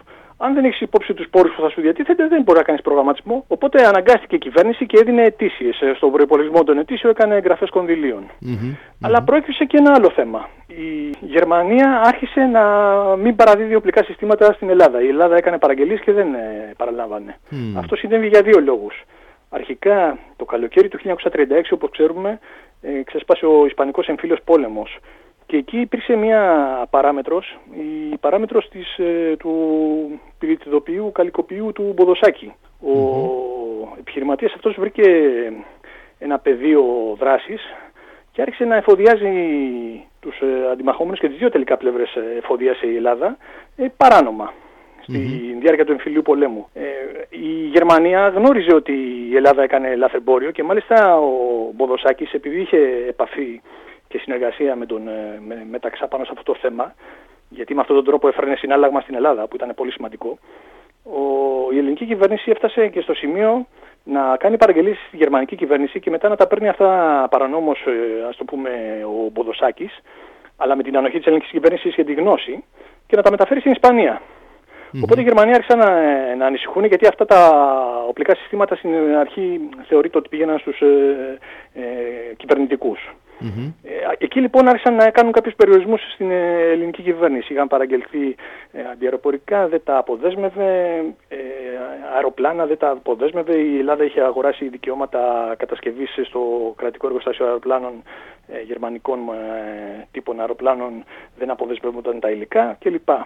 Και το δεύτερο ήταν ότι εκ των πραγμάτων από το 1938 και μετά, από την κρίση του μονάχου, επειδή ξέσπασε πλέον με, με περισσότερο έντονο τρόπο μια διεθνής κούρσα εξοπλισμών, ε, η Ελλάδα και να παράγγελνε και πάλι σε μια άλλη χώρα, φέρει στη Γαλλία ή την Αγγλία, πάλι αυτοί δεν μπορούσαν να ικανοποιήσουν την ελληνική κυβέρνηση και να παραδώσουν το υλικό. Γιατί ήταν προτεραιότητα, ήταν προτεραιότητα η εθνική στρατή. Η εθνική στρατή, ναι, ναι. ναι, ναι. Ε, ε, η κυβέρνηση εντωμεταξύ είχε κάνει και κινήσεις, ήλθε σε επαφή με την αγγλική και την ε, γαλλική κυβέρνηση να διευκρινίσουμε ότι η Αγγλία και η Γαλλία ποτέ δεν είχαν δεχθεί τις προτάσεις που έκανε η κυβέρνηση μεταξά για συμμαχία, για σύναψη συμμαχίας. Ενώ ήταν ξεκάθαρο ότι η ελληνική, είχε ξεκαθαρίσει η ελληνική κυβέρνηση και το είχε ε, ας το πούμε, ε, ξεκαθαρίσει στη στρατιωτική ηγεσία ότι εμείς θα είμαστε με το πλευρό των Βρετανών. Το ξέρανε και η Βρετανική πρεσβεία και το μετέφερε ότι εμείς είμαστε στο πλευρό σας, αλλά δεν επιθυμούσαν να συνάψουν επίσημη σχέση Και ήταν κάτι φυσικό αν σκεφτούμε ότι επειδή αυτοί γνώριζαν το κενό το αμυντικό που είχε η Ελλάδα, εκεί όταν διαπιστώσαν ότι το 1935 η Ελλάδα δεν είχε τίποτα, ε, δεν μπορούσαν να πάνε να αναλάβουν δεσμεύσεις για έναν σύμμαχο ο οποίος ήθελε τα πάντα. Και γι' αυτό είναι χαρακτηριστικό ότι στράφηκαν στην Τουρκία τελικά. Γιατί όταν η Τουρκία είχε ένα στρατό σε κάποιο αλφα επίπεδο και λόγω και των πληθυσμιακών δεδομένων ε, και της γεωγραφίας και της γεωπολιτικής αξίας ε, μπορούσε να κινητοποιήσει Φερρυπίν 40 μεραρχίες ενώ η Ελλάδα μπορούσε 15, ε, φυσικό είναι να δώσουν προτεραιότητα στην Τουρκία. Δεν θεωρούσαν πιο αξιόπιστο Οπότε ενώ η ελληνική κυβέρνηση μπόρεσε και ασφάλισε πιστώσεις από την Αγγλία και τη Γαλλία, ε, ε, ξέσπασε συνεχεία το Απρίλιο του 1939 η κρίση με την ε, Ιταλία η οποία εισέβαλε στην Αλβανία. Κινητοποιήθηκαν η Αγγλία και η Γαλλία και παρήχαν, και παρήχαν σε Ελλάδα και Ρουμανία εγγυήσεις. Ε, παρέχαν και πιστώσεις.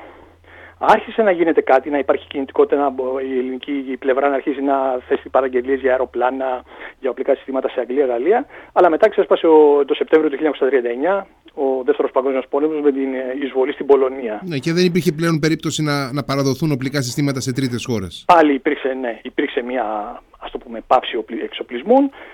Η ελληνική κυβέρνηση είχε παραγγείλει τα υπερσύγχρονα αεροπλάνα Spitfire, Φερρυπίν, στην ε, βρετανια Ε, τα είχε παραγγείλει, είχε παραγγείλει 12 μία μοίρα το Μάρτιο του 1939.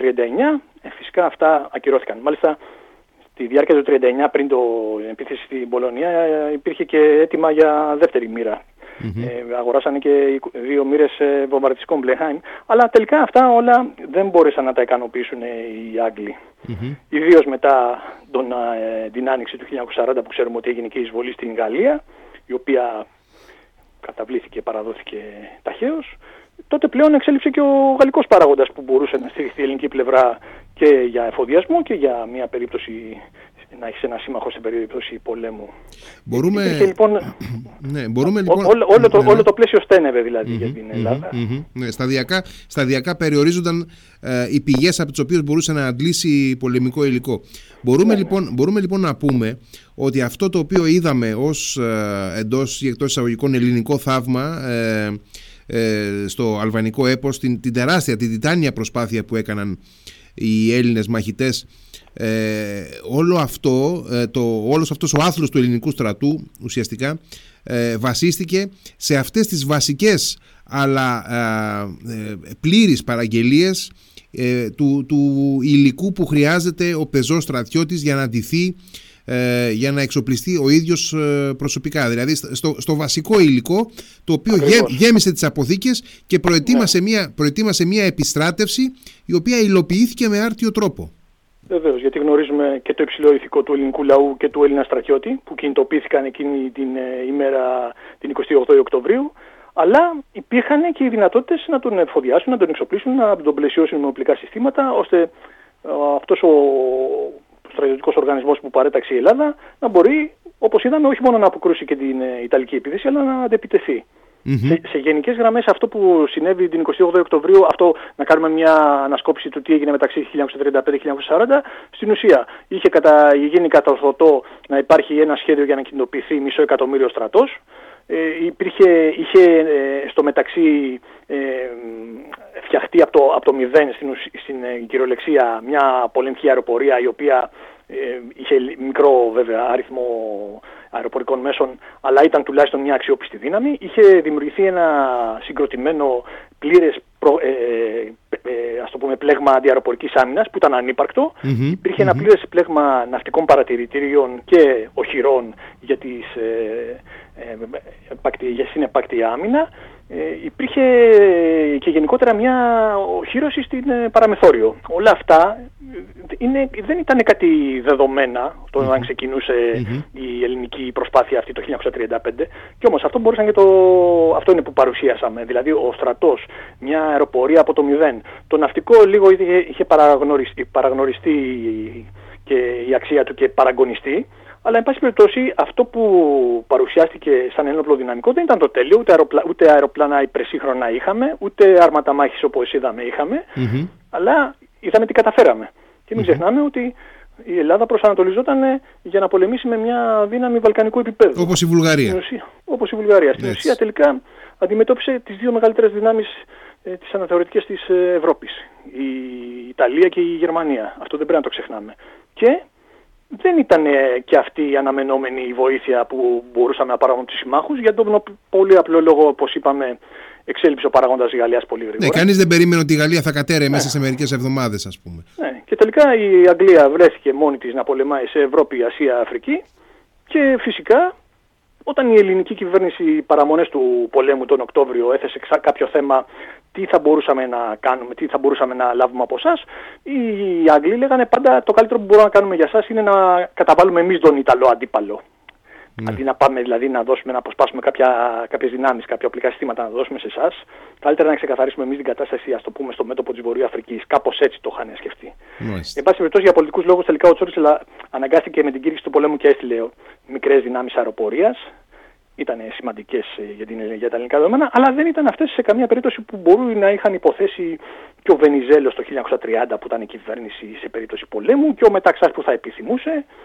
Για τον απλό λόγο, όπως είπαμε, η, Γερ- η Βρετανία πολεμούσε μόνη της. Κύριε Βλάση, ευχαριστώ πάρα πολύ για όλη αυτή την ε, ε, ε, αναλυτική αλλά και ε, συμπυκνωμένη ε, Παρακαλώ. ανασ- ανασκόπηση που είχαμε. Παρακαλώ, Ευχαριστώ παρακαλώ. πάρα πολύ. Να Ευχαριστώ είστε πολύ και καλά. εγώ για τη φιλοξενία. Γεια σας. Γεια σας. Πίσω από τους μαχητές ε, οι οποίοι ε, έδιναν τον μεγάλο τιτάνιο αγώνα στα βουνά της Βορείου Υπήρου, στα βουνά της Αλβανίας ε, ενάντια στην ε, Ιταλική στρατιωτική μηχανή και ε, σε λίγο θα ε, τους έβρισκε πισόπλατα η δεύτερη ε, σφοδρή ε, επίθεση από τον άξονα, η γερμανική επίθεση. Ε, υπήρχε μια κοινωνία στρατευμένη η οποία ε, σιγά σιγά διολύσθαινε προς την μαύρη περίοδο της ε, κατοχής αλλά ε, ταυτόχρονα γεννιόταν εκεί μαζί με τον αγώνα στα βουνά της Αλβανίας ε, και στα οχυρά ε, λίγο αργότερα γεννιόταν και το πνεύμα της αντίστασης ε, το οποίο συντρόφευσε τους Έλληνες όλα τα επόμενα δύσκολα επώδυνα χρόνια. Θα κάνουμε μια συζήτηση για την ε, ελληνική κοινωνία και πώς η ίδια ε, στρατευμένη και ε, ιδιωτεύουσα πώς η ίδια πορεύτηκε από το έπος του 40 μέσα στα σκοτάδια της κατοχής και το, τις λαμπρές σελίδες της αντίστασης ε, θα συζητήσουμε με την ε, φιλόλογο ε, εκπαιδευτικό και ιστορική ερευνήτρια Άννα Μανουκάκη Μεταξάκη για σελίδες ε, εμπειρίες και ιστορίες της ε, κατοχής και της αντίστασης εδώ στην Κρήτη. Κα- ε, καλημέρα κυρία Μανουκάκη. Καλημέρα σας. Καλημέρα και στους ακροατές σας. Κυρία Μανουκάκη, ε, έχετε μ, με πολύ κόπο ε, ψάξει, ερευνήσει, φέρει στο φως ε, μια σειρά από ε, ιστορίες και προσωπικές εμπειρίες ε, ε, ανθρώπων για εκείνα τα χρόνια. Ε, έχετε μια πολύ καλή εικόνα στο πώς ε, η ελληνική κοινωνία του 1940-41 από τη δόξα του ε, ελληνοαλβανικού μετόπου ε, κύλησε ε, στις ε, μαύρες σελίδες της ε, κατοχής αλλά και κατάφερε να ορθώσει το ανάστημά της συλλογικά ε, απέναντι στον κατακτητή μέσα από την εθνική αντίσταση. Λοιπόν, ε, θα ήθελα να ακούσω καταρχάς από εσάς πώς η ελληνική κοινωνία ε, πέρασε ε, μέσα από αυτές τις ε, συμπληγάδες πώς ε, από τη νίκη, από το κλίμα αυτό το θριαμβευτικό των μεγάλων ε, ε, θριάμβων του αλβανικού μετόπου ε, πέρασε στο, στο, στο σκοτάδι της κατοχής. Ε, πραγματικά, ναι, σας ευχαριστώ που μου δώσατε την ευκαιρία αυτή να επικοινωνήσω με κάποιους ανθρώπους που ακούν αυτή την ώρα, όσοι δεν δουλεύουν εννοώ, το ραδιόφωνο σας, στην εκπομπή σας, γιατί είναι μεγάλες μέρες αυτές, οι επαιτειακές μέρες, και δεν πρέπει να περνάνε έτσι και πρέπει να μας προβληματίζουν και να μας βοηθούν και για την αντιμετώπιση του σήμερα, γιατί η ιστορία είναι πάντα παιδαγωγική και διδακτική.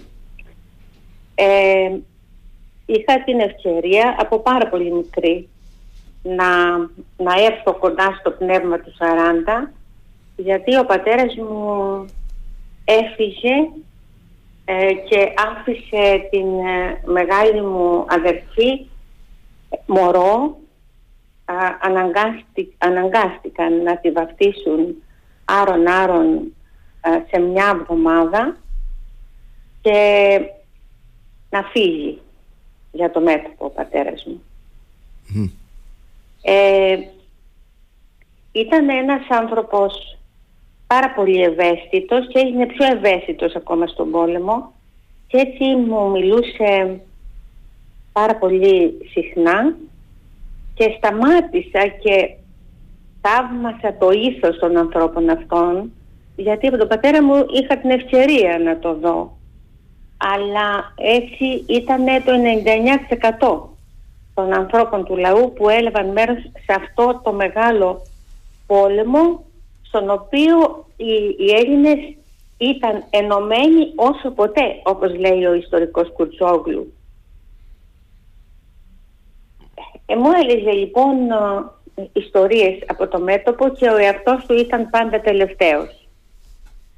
Ε, μου μίλησε για τα κρυοπαζήματα που έπαθε και αναγκάστηκε να μεταφερθεί στο νοσοκομείο Ιωαννίνων και ότι ο, ο, ο γιατρός που τον έσωσε και δεν, δεν κόψαν το πόδι του ήταν κάποιος κουτεντάκης τηλιανός από τα Καστελιανά από τους Ανογιανούς της Διασποράς απόγονος, πολύ γνωστός αντιστασιακός αργότερα.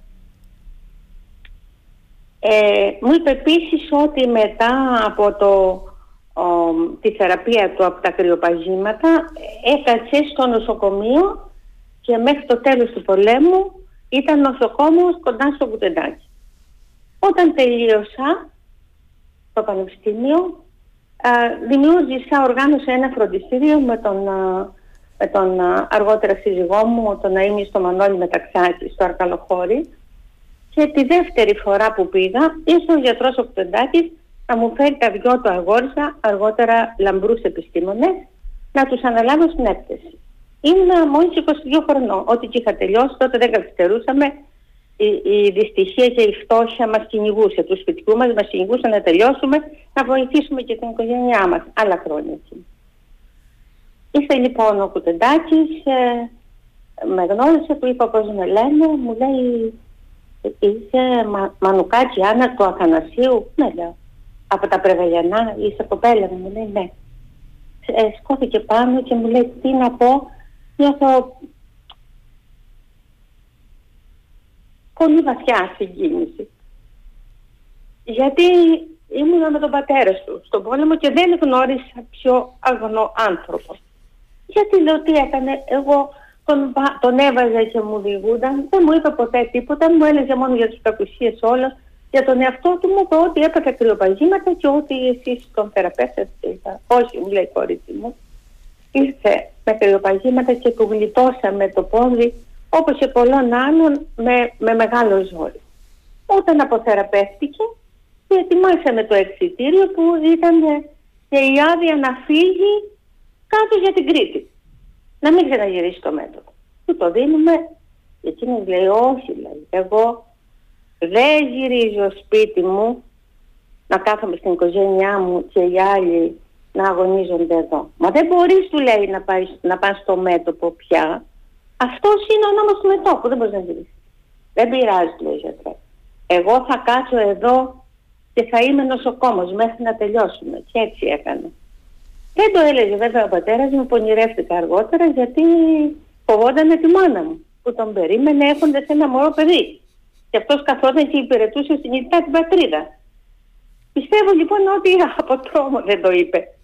Και δεν, όταν αυτά μου τα είπε, ο πατέρας μου ήταν πια μεγάλος. Νομίζω ότι ήταν πάρα πολλοί άνθρωποι, Έλληνες, ε, τέτοιοι έτσι σκεφτόντουσαν και έτσι ένιωθαν και γι' αυτό έχουμε αυτό, αυτή τη μεγάλη σελίδα της ελληνικής ιστορίας. Κυρία Μανουκάκη, ε, ε, είναι, ναι. είναι πάρα πολύ συγκινητική αυτή η ιστορία που μας ε, διηγηθήκατε και... και θέλω να ζητήσω συγγνώμη γιατί αναφέρθηκα σε προσωπικό. Όχι όχι δεν έχει, δεν έχει, να... κάνει, δεν έχει να κάνει. Πολύ, καλά, πολύ καλά κάνατε γιατί είναι πολύ ενδεικτικό, ναι, ναι. Αυτές, αυτές οι ε, πολλές προσωπικές οικογενειακές ιστορίες συνθέτουν τη μεγάλη εικόνα της εθνικής ιστορίας κυρία Μανουκάκη και εσείς το ξέρετε ε, και έχει αξία να τις ε, μνημονεύουμε. Λοιπόν ήθελα να ρωτήσω ε, πώς ε, μέσα από αυτή την εμπειρία λοιπόν του μετόπου και μετά από την ε, δεινή, από την ε, σκληρή εμπειρία της κατάρρευσης του μετόπου και της συνθηκολόγησης και ε, πράγματα που θα τα ακούσουμε σε λίγο συνεχίζοντας η εκπομπή μας ε, ε πώς, ε, πώς η ελληνική κοινωνία άρχισε να χτίζει βήμα-βήμα την εθνική αντίσταση; Πώς το φρόνημα των ανθρώπων το φρόνημα το οποίο είχε χαλιβδοθεί από τον αγώνα στον ελληνοϊταλικό και ελληνογερμανικό πόλεμο πώς αυτό το πνεύμα γέννησε το, το πνεύμα της αντίστασης της εθνικής αντίστασης και πώς ναι. οι άνθρωποι ξεκίνησαν να οργανώνονται; Ε, πρέπει να, να τονίσουμε νομίζω δύο-τρία πράγματα. Το ένα ότι το όχι του, του Μεταξά δεν ήταν για την τιμή των όπλων όπως λέγεται, αλλά ήταν αυθεντικό και μελετημένο και αυτό το βλέπουμε στη συνέντευξη που έδωσε δύο μέρες μετά να του πολέμου.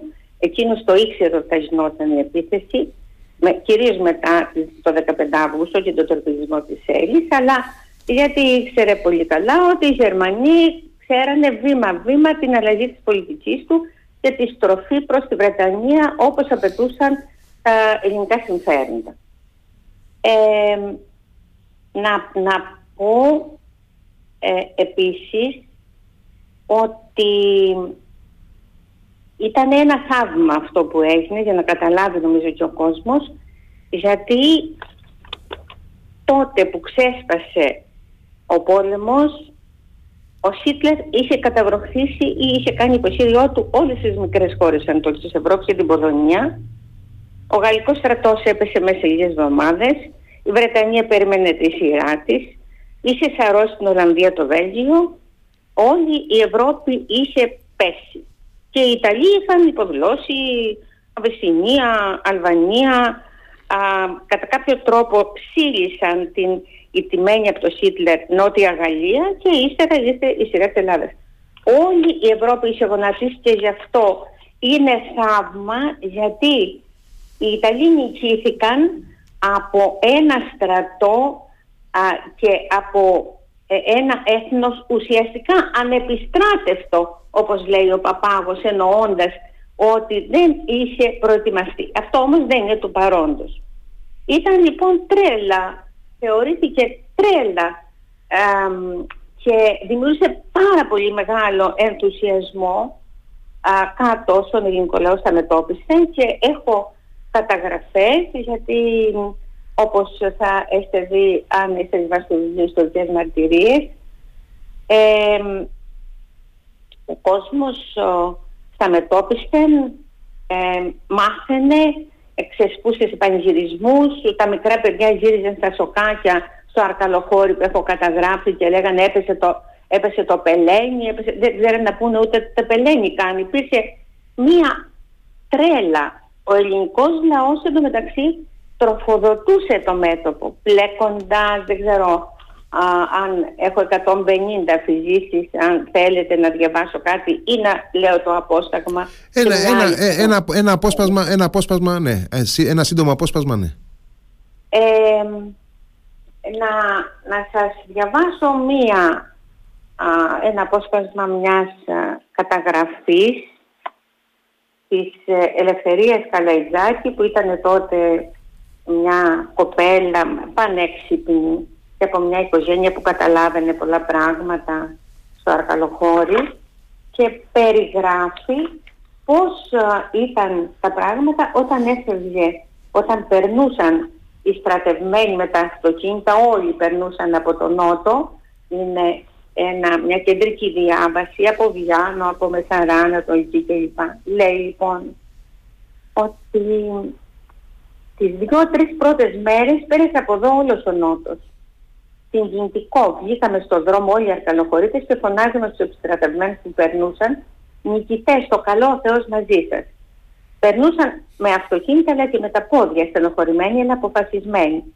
Αφού πέρασε όλο αυτό το ασκέρι, πέρασαν και τα μουλάρια τα επιστρατευμένα. Τα πήγαιναν αυτοί που τα ήρθαν.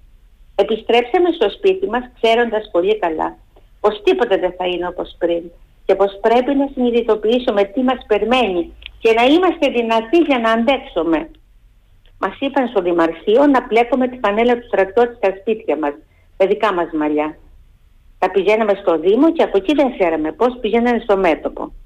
Ο αδερφός μας ο Γιάννης ήταν τότε 8 μηνό φαντάρος και καθώς είχε εκπαιδευτεί, πήγε στην πρώτη γραμμή στο πυροβολικό. Εφέραμε τα σταυρουλάκια από τις βαφτίσεις και τα βάναμε στις φανέλες, στο λάστιχο. Είχαμε κι εμείς ένα Κωνσταντινάτο που ήταν σαν κοκάρι. Το βάλαμε σε μια φανέλα για το Γιάννη και του το κάναμε δέμα αφού ξέραμε τη στρατιωτική του διεύθυνση. Ψηλάφισε το, έχουμε μέσα κάτι του γράφαμε. Η δουλειά μας ήταν να μάθουμε να ζούμε μέσα στο σκοτάδι.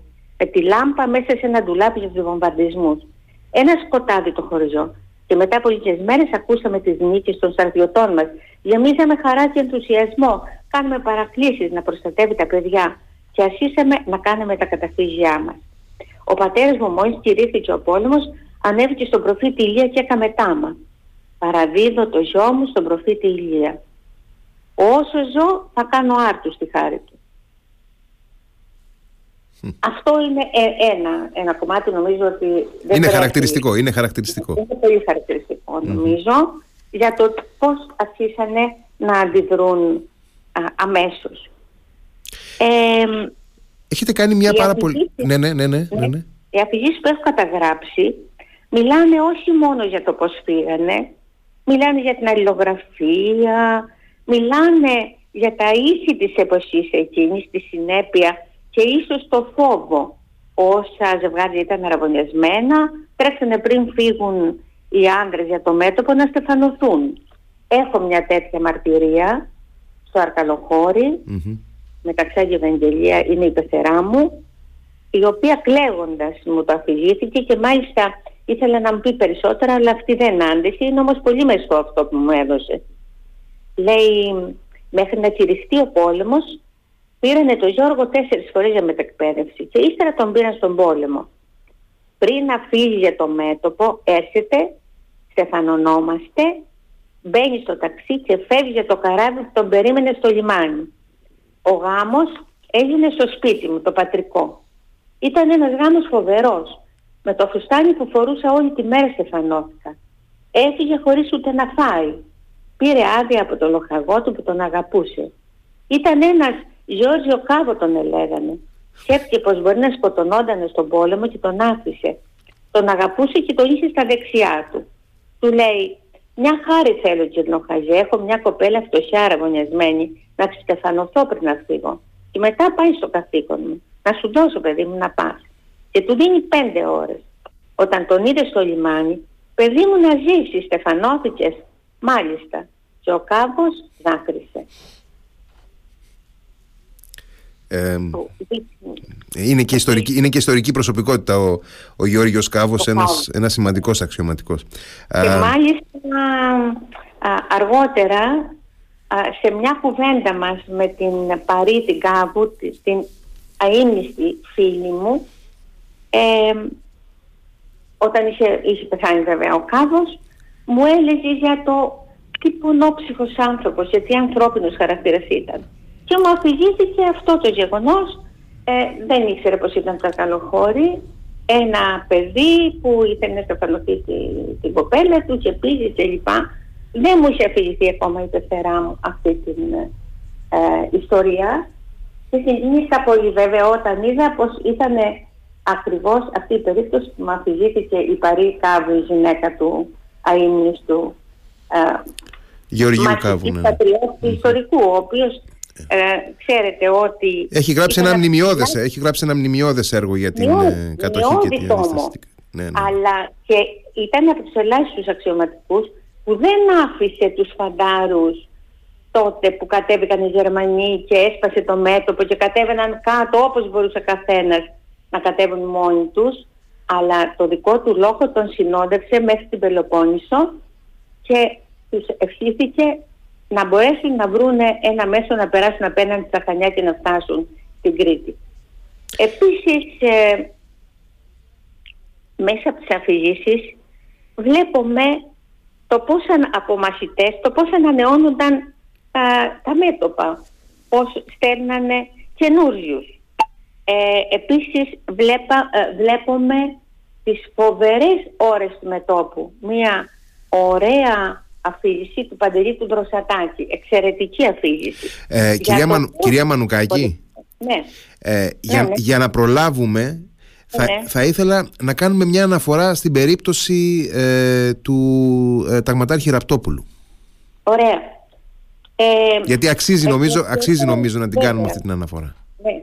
Ήθελα να πω ότι ε, έπεσε στα χέρια μου το ημερολόγιο του Γιώργη του Κουτεντάκη που ήταν αδερφός του γιατρού που είχα γνωρίσει όταν τελείωσα όπως σας είπα με τον τρόπο που σας είπα. Ήταν ένα θαυμάσιο ημερολόγιο. Ε, μου φάνηκε όμως πάρα πολύ ρομαντικό και φοβήθηκα μήπως είναι εξωπραγματικό.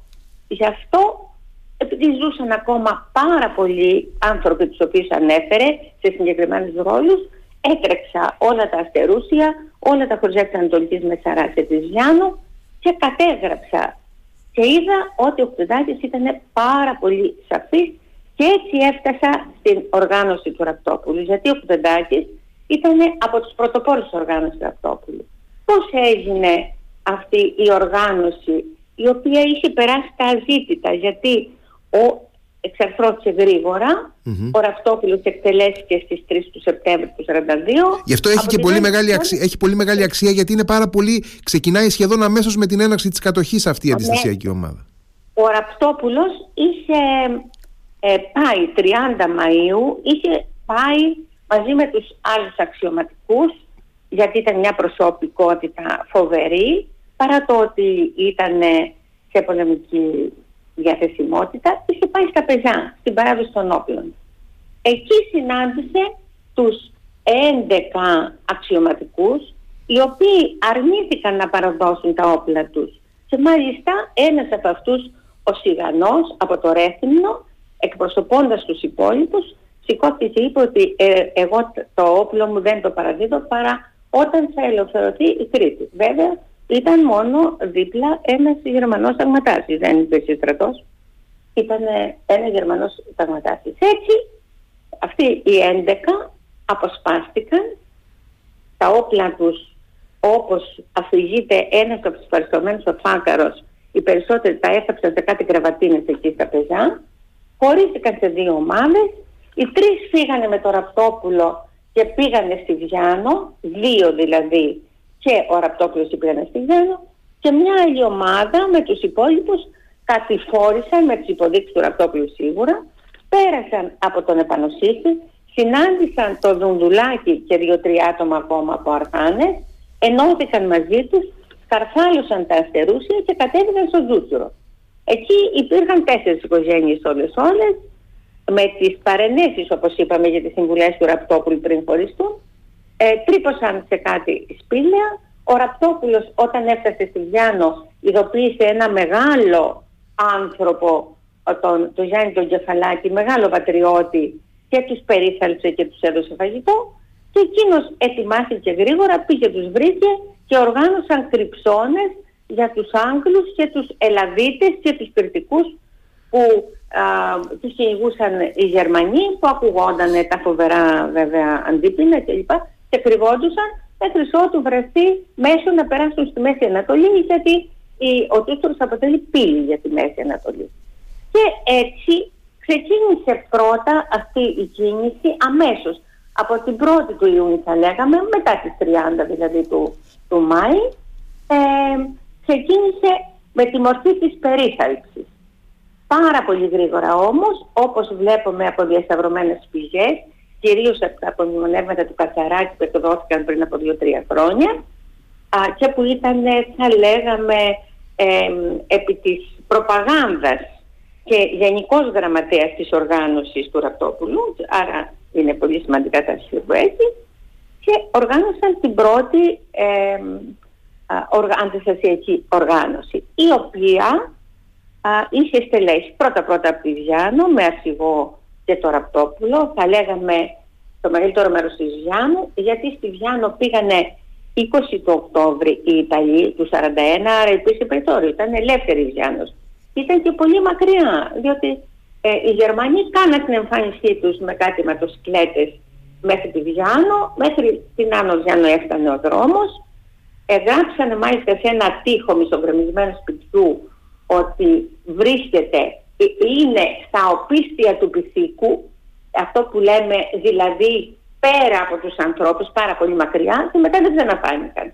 Άρα μέχρι 20 Οκτώβρη ήταν ελεύθερη η Βιάνος και σύστομη μπήκε στην οργάνωση.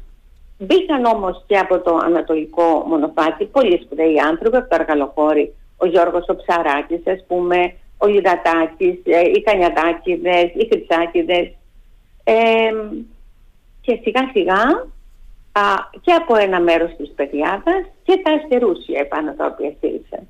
Και έγινε η πρώτη οργάνωση. Έχουμε γραπτά στοιχεία πάρα πολύ σημαντικά, διασταυρωμένα πια, μου τα εξέδωσε το, 2011 ο Δήμος Ηρακλείου και ε, μέσα στα ημερολόγια και διασταυρωμένο και στο Υπουργείο Ναυτικών της Εποχής εκείνης, της, με, της απελευθέρωσης, της απελευθέρωσης, είναι το πρωτόκολλο της οργάνωσης, το οποίο υπεγράφει στις 3 Αυγούστου στο Φιλίππο, είναι εδώ ένα μικρό χωριό επάνω στα Αστερούσια, μου δείχνει ότι είναι τόσο συγκροτημένο κείμενο που πρέπει μάλλον να το έκανε ο Ραπτόπουλος που είχε πολύ μεγάλη εμπειρία γιατί ήταν πρόεδρος στην κοινότητα Βιάνου, ήταν ε, ιδρυτής του γυμνασίου, είχε ένα πάρα πολύ σκληρό ρόλο και ήξερε.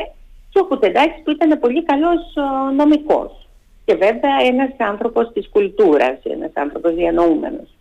Ε, ένα συγκροτημένο κείμενο το οποίο πρέπει να επηρέασε πάρα πολύ και το κείμενο των, της οργάνωσης ανογείων που έγινε λίγες μέρες αργότερα και πρέπει να πέρασε στα ανώγια μέσα, μέσω του Γεωργίου Σκουλά, ένας πολύ σπουδαίος δικηγόρος και πατριώτης που έμενε στο Ηράκλειο και που αποτελούσε την, θα λέγαμε, την Επιτροπή Πόλεως της, ε, συναποτελούσε την Επιτροπή Πόλεως της οργάνωσης μέσα στο Ηράκλειο μαζί με τον Δήμαρχο Γεωργιάδη, μαζί με τον βιομήχανο Αντώνη Καστρινάκη και επιφανείς ανθρώπους γενικά. Το, τον Πετράκη, τον Μανώλη Πετράκη, ε, το διευθυντή του Λυκείου στο Ηράκλειο και πολύ, το Ζαμαλάκη, το γιατρό, από τους οποίους άλλοι ε, πήγαν αργότερα μετά την εξάρθρωση της οργάνωσης στο ΕΑΜ και άλλοι στην ΕΟΚ. Ε, το κείμενο αυτό είναι ένα πάρα πολύ σημαντικό κείμενο. Ε, να, να πούμε ότι...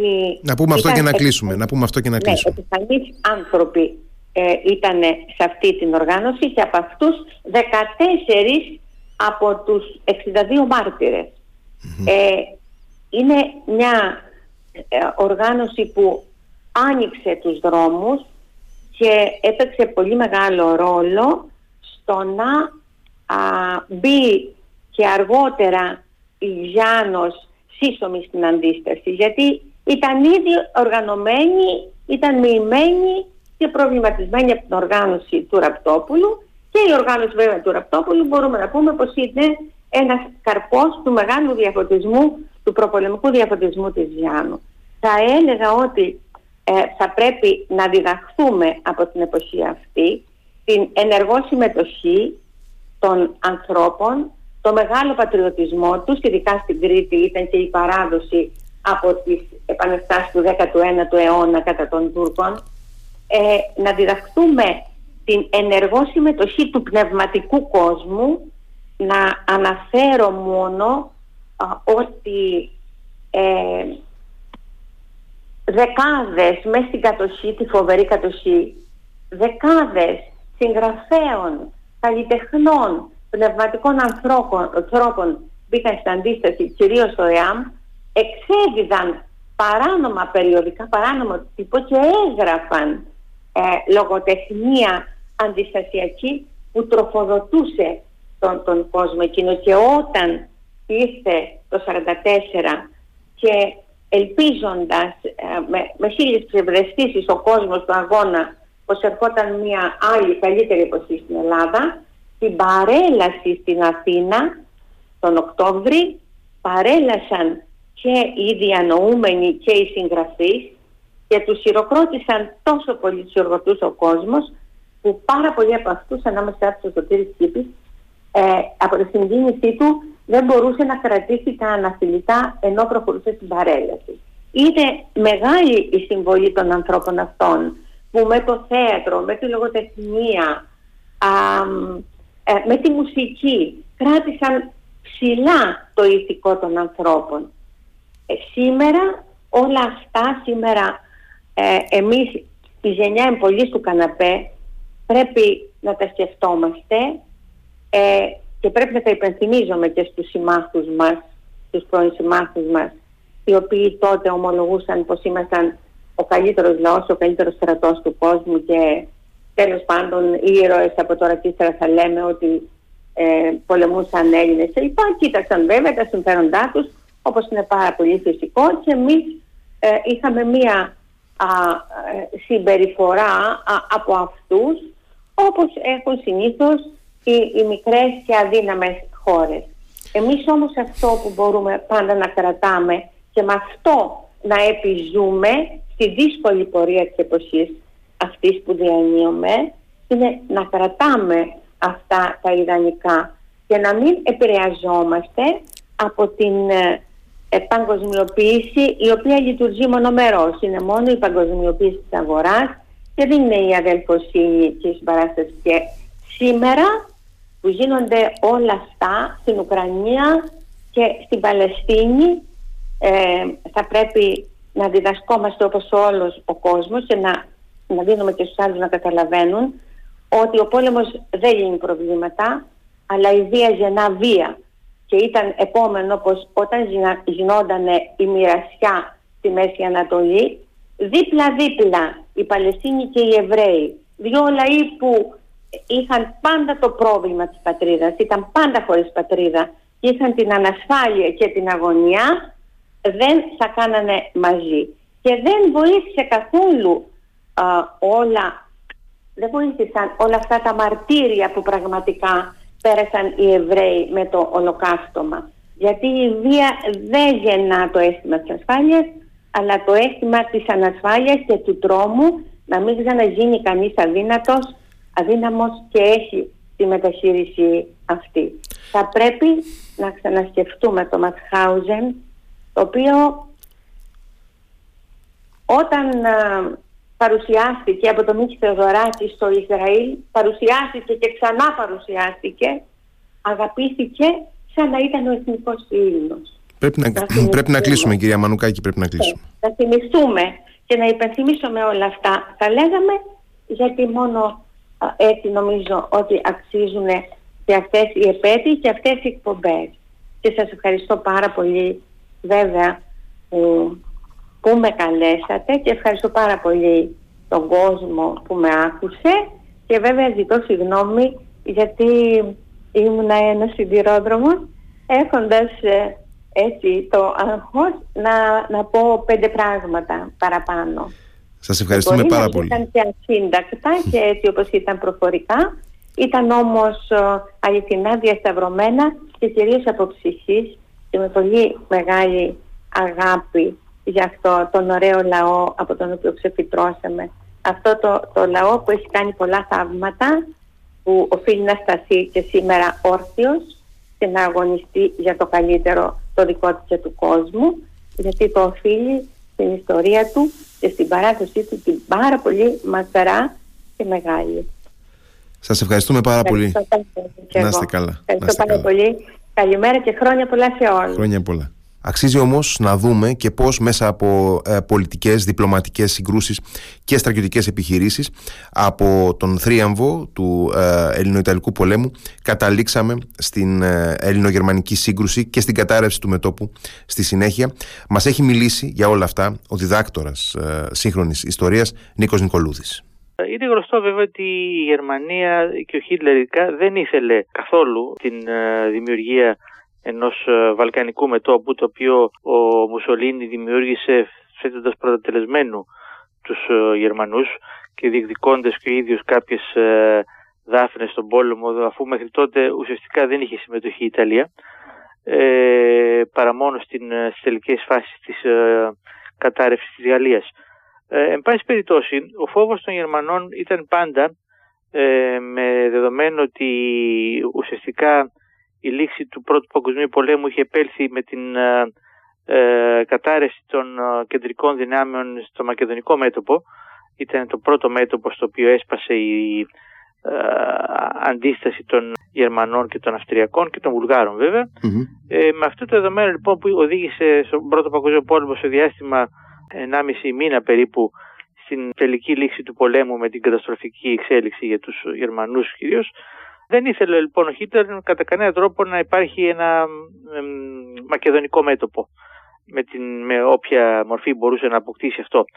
Ε, όταν λοιπόν ε, διαπίστωσε ότι ο Μουσολίνη δεν μπορούσε να κατανικήσει την Ελλάδα κατά κανένα τρόπο ε, και δεδομένου ότι δεν ήθελε, ε, δεν ήθελε να αναφανεί ότι ο άξονας ε, υπέκυπτε σε έναν ε, πολύ ασθενέστερο αντίπαλο ε, και παρά το ότι βέβαια η Ελλάδα κάθε άλλο παρά είχε δείξει εχθρικές διαθέσεις προς τη Γερμανία την ίδια αντιθέτως είχε ζητηθεί και μεσολάβηση Μμμ. της Γερμανίας ε, για την λήξη του Ιταλικού πολέμου που δεν συνέβη ποτέ βέβαια.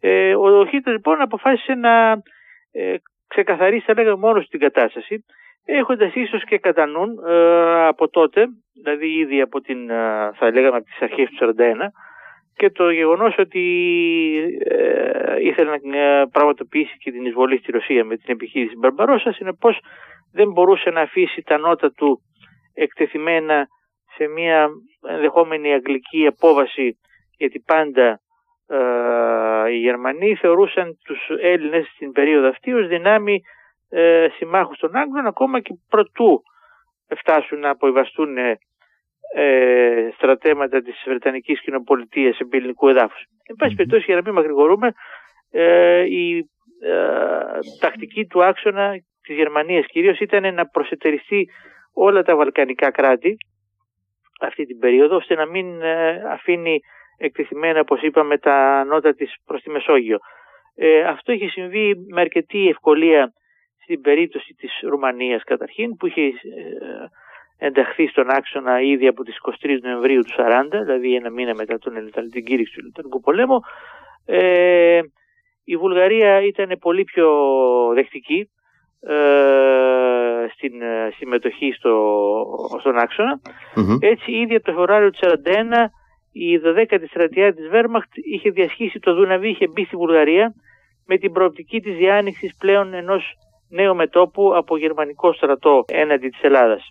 Ε, η γερμανική εισβολή ε, συμπεριέλαβε στα σχέδιά της και την Ιγκοσλαβία ως πρώτο στάδιο. Και αυτό συνέβη ήδη από τις 7 Απριλίου, μάλλον λίγο νωρίτερα, όταν η Ιγκοσλαβία δέχτηκε επίθεση από όλα τα μέτωπα σχεδόν, δηλαδή από όλα τα σύνορά της, δεδομένου ότι ε, όλες οι πλήν της, τα σύνορα με την Ελλάδα, όλα τα άλλα σύνορά της ήταν εκτεθειμένα σε δυνάμεις φιλικές προς τον άξονα. Ο Ιγκοσλαβικός στρατός, όπως ξέρουμε, κατέρευσε σχεδόν μια νυχτή, υπό την έννοια ότι οι εσωτερικές διαμάχες που υπέβοσκαν από τότε στη Ιουγκοσλαβία μεταξύ Κροατών και ε, Σέρβων κυρίως αποδυνάμωσαν και την αμυντική ικανότητα του Ιουγκοσλαβικού στρατού και σχεδόν όλες οι κροατικές μονάδες ε, κατέθεσαν τα όπλα. Επιπλέον, ε, λόγω της αμφιταλάντεσης της Ιουγκοσλαβίας μέχρι την εποχή της προσχώρησης των άξονα στις 25 Μαρτίου όπως είπα, δεν ε, είχε υπάρξει κάποιο κοινό σχέδιο δράσης με την Ελλάδα παρά το ότι ε, οι Έλληνες είχαν πιέσει τους Ιουκοσλάβους γι' αυτό.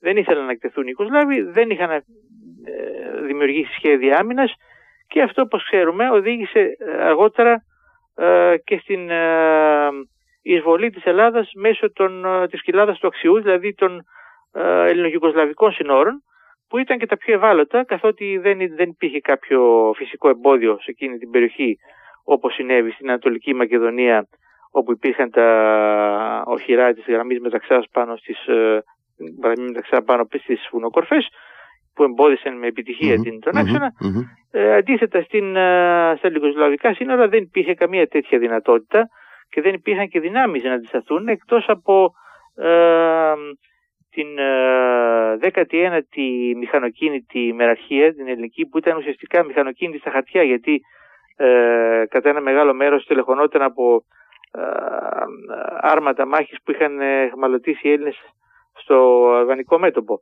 Λοιπόν, ούτε επίσης, και εδώ είναι το σημαντικό, είχε προλάβει να αναπτυχθεί η λεγόμενη W-Force, δηλαδή η δύναμη που είχαν στείλει οι Άγγλοι αποσύροντας δυνάμεις από το ε, μέτωπο της Βόρειας Αφρικής, από την Αίγυπτο και στέλνοντάς τις στην, ε, στον ελληνικό χώρο για να συνδράμουν το, την ελληνική προσπάθεια. Πρόκειται ουσιαστικά θεωρητικά μάλλον για μια δύναμη περίπου 62.000 ανδρών ε, που συμπεριλάμβανε ε, συμπεριλάμβανε την έκτη Αυστραλιανή Μεναρχία, την δεύτερη Νεοζηλανδική και την πρώτη Βρετανική τεθωρακισμένη ταξιαρχία με επικεφαλή τον στρατηγό Henry Maitland Wilson που ήταν ένας από τους ε, στρατηγούς του, τους ανώτερους στρατηγούς της, ε, του στρατηγίου Μέσης Ανατολής που διέθετε τότε η, Αγγλία. Αλλά βέβαια ε, αυτές οι δυνάμεις ήρθαν ε, ουσιαστικά προετοίμαστες για πόλεμο γιατί αποσύρθηκαν από το μέτωπο της Βόρειας Αφρικής όπου πολεμούσαν σε, με συνθήκες ε, ε, έντονης ε, ζέστης και βρέθηκαν όσες πρόλαβαν να βρεθούν σχεδόν στα σύνορα με την, ε, τα βόρεια σύνορα της Ελλάδας σε συνθήκες προχωρημένου χειμώνα τον Μάρτιο του 1941 ε, και έντονο ψύχους χωρίς βαρύ οπλισμό στην πραγματικότητα ε, και χωρίς ε, να έχουν προλάβει να αναπτυχθούν στις προβλεπόμενες γραμμές άμυνας που με βάση τα, τα σχέδια που είχαν καταριστεί επί Τροχάδιν και πρόχειρα θα μπορούσε να πει κανείς σε, συνεννόηση με το ελληνικό επιτελείο πρόκειται να καλύψουν κυρίως τη γραμμή ε, Αλιάκμονα τη λεγομενη ε, δηλαδή ουσιαστικά το αφήνοντας την ε, Βόρεια Ελλάδα, τη Μακεδονία εκτός του πεδίου της, ε, της άμυνάς τους. Ε, εν πάση περιπτώσει, ε, για αυτό το λόγο δεν υπήρχε και ουσιαστικά συντονισμός μεταξύ των ε, ελληνικών και των, και των βρετανικών δυνάμεων. Των βρετανικών δυνάμεων. Ναι. ναι. Ε, ε, είναι η, η εισβολή ε, των Γερμανών από την κοιλάδα του Αξιού, όπως είπατε, δηλαδή από, τη, από την περιοχή των Σκοπίων, ας πούμε, για να έχουμε στο μυαλό ναι. μας σήμερα ε, ναι. ουσιαστικά, αυτή η κίνηση των, των Γερμανών να παρακάμψουν την, τα οχυρά της γραμμής μεταξά ουσιαστικά ήταν και ε, ενδεχομένως ο παράγοντας ο οποίος επέσπευσε σημαντικά την κατάληψη της Βόρειας Ελλάδος από τα γερμανικά στρατεύματα γιατί μέχρι εκείνη τη στιγμή ε, τα, τα οχυρά της γραμμής μεταξά στην Ανατολική Μακεδονία και την ε, Δυτική Θράκη είχαν ε, αντιτάξει μια αποτελεσματική άμυνα. Αυτό κιόλας ε, είναι ένα στοιχείο που ε, δημιουργεί μια συζήτηση για το κατά πόσο θα μπορούσε, εάν δεν είχε γίνει αυτή η παράκαμψη, εν πάση περιπτώσει, ο ελιγμός των μηχανοκίνητων γερμανικών στρατευμάτων μέσω Ιουγκοσλαβίας, ε, ότι θα υπήρχε μια δυνατότητα τα οχυρά μεταξά να κρατήσουν πλήρως την ε, γερμανική επίθεση. Ε, δεν ξέρω βέβαια κατά πόσο αυτό είναι ρεαλιστικό. Ναι, κοιτάξτε, εδώ πράγματι είναι ένα θέμα που χρήζει συζήτησης και διερεύνησης ε, μεταξύ των ιστορικών.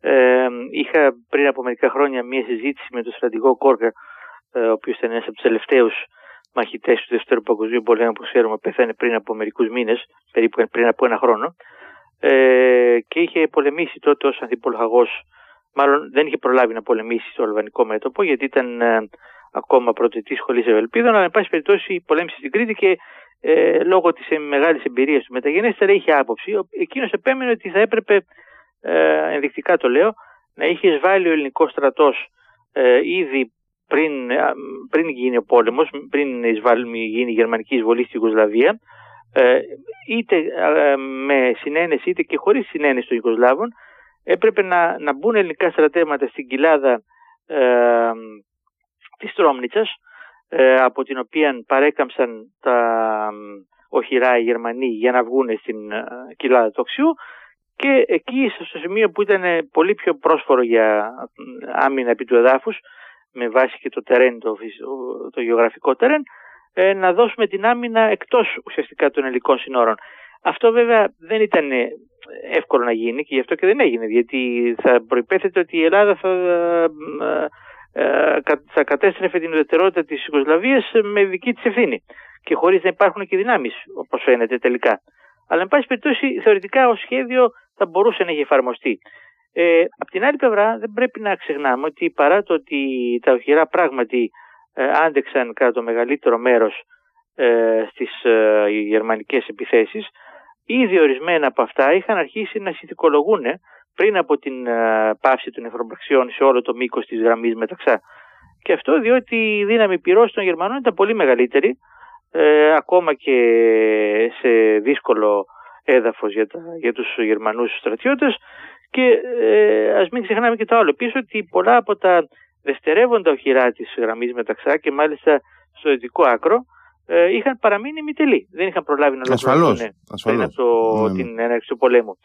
Ε, και εκτός αυτού να, ε, να, να, να συμπληρώσω κιόλας ότι ναι. ε, συνολικά ε, οι δυνάμεις που είχαν αναπτυχθεί στα, στα οχυρά ήταν αρκετά λίγες ε, γιατί, γιατί είναι, είναι λογικό ακριβώς, ακριβώς, είναι λογικό ότι οι μάχες, οι ανάγκες του μετόπου στην ε, Αλβανία ε, απορροφούσαν το μέγιστο των, των δυνατοτήτων του, του ελληνικού στρατού εκείνη τη στιγμή ο οποίος έπρεπε να αντιμετωπίσει επί του πεδίου ένα πολύ ισχυρότερο αντίπαλο.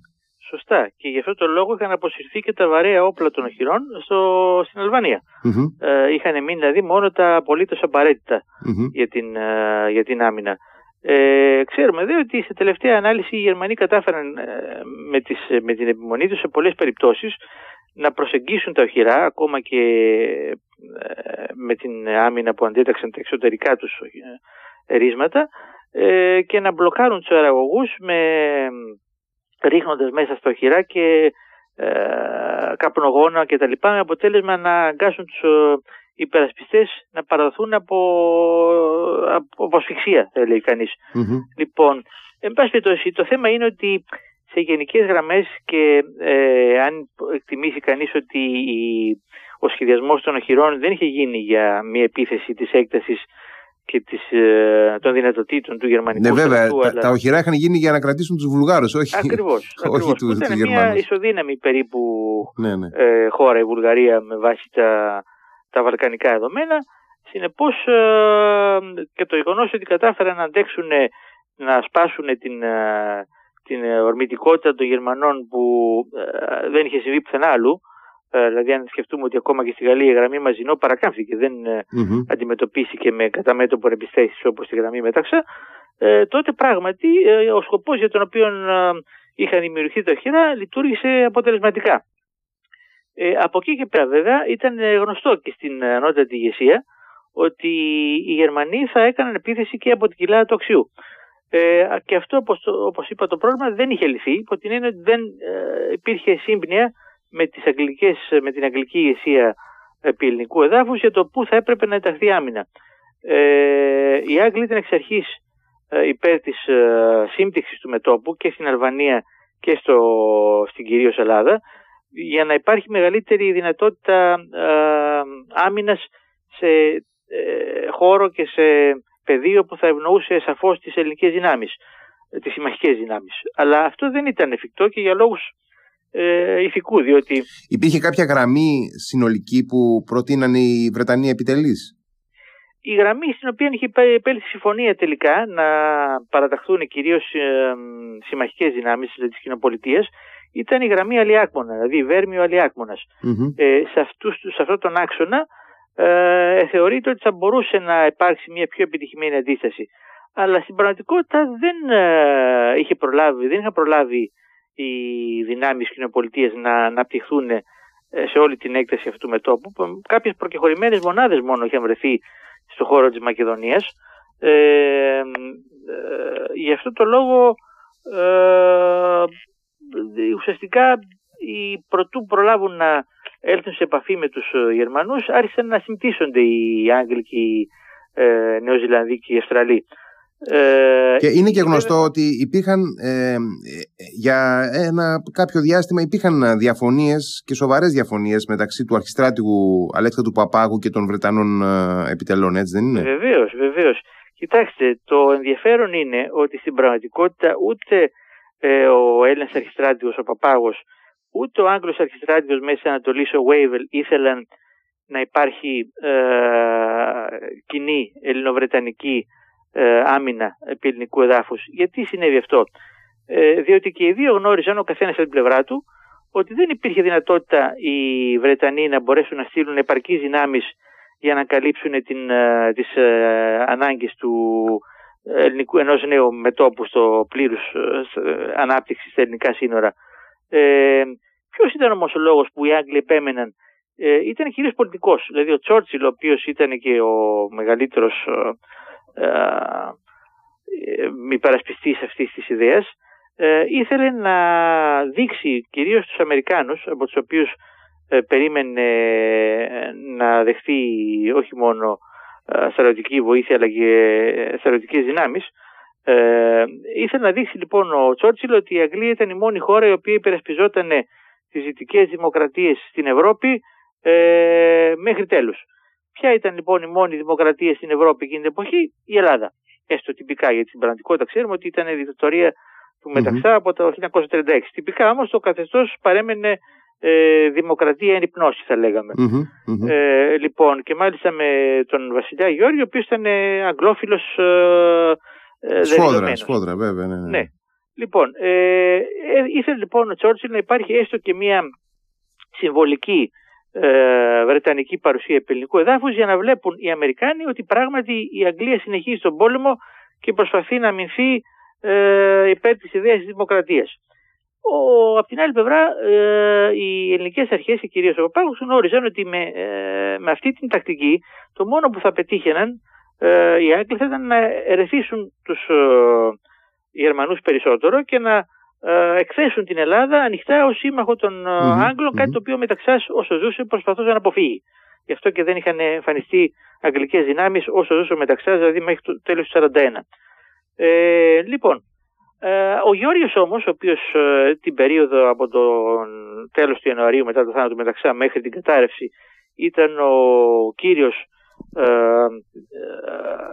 ο, ο πραγματικός επικεφαλής θα λέγαμε της ελληνικής κυβέρνησης γιατί ο Πρωθυπουργός Κοριζής ήταν τυπικά μόνο Πρωθυπουργός, δεν είχε ούτε τα τυπικά προσόντα ούτε την, το σθένος και την, το, το ηθικό σθένος να ηγηθεί των ελληνικών δυνάμεων, γι' αυτό και είχε δυστυχώς την κατάληξη που ξέρουμε, το ότι αυτοκτόνησε κάποια στιγμή. Εν πάση περιπτώσει, ο Γιώργος επέμενε ε, και παρά και τις αντιδράσεις του Παπάγου ε, βρέθηκαν τελικά οι συμμαχικές δυνάμεις, η W-Force όπως είπα στην ε, επί ελληνικού εδάφους, πλην όμως προτού προλάβουν να ε, αναπτυχθούν και μάλιστα με ε, έδρα το τη Λάρισα όπως προβλεπόταν, εκεί δηλαδή θα ήταν το αρχηγείο των αγγλικών δυνάμεων, ε, άρχισε η γερμανική εισβολή ε, η οποία βέβαια για να είμαστε ειλικρινείς ε, παρά τις επιτυχίες αυτές των ε, Γερμανών για το πρώτο δεκαήμερο περίπου της ε, σύγκρουσης δηλαδή μέχρι τις 16 περίπου Απριλίου δεν πήγε πολύ άσχημα. Δηλαδή έγιναν υποχωρητικοί αγώνες με αρκετή επιτυχία.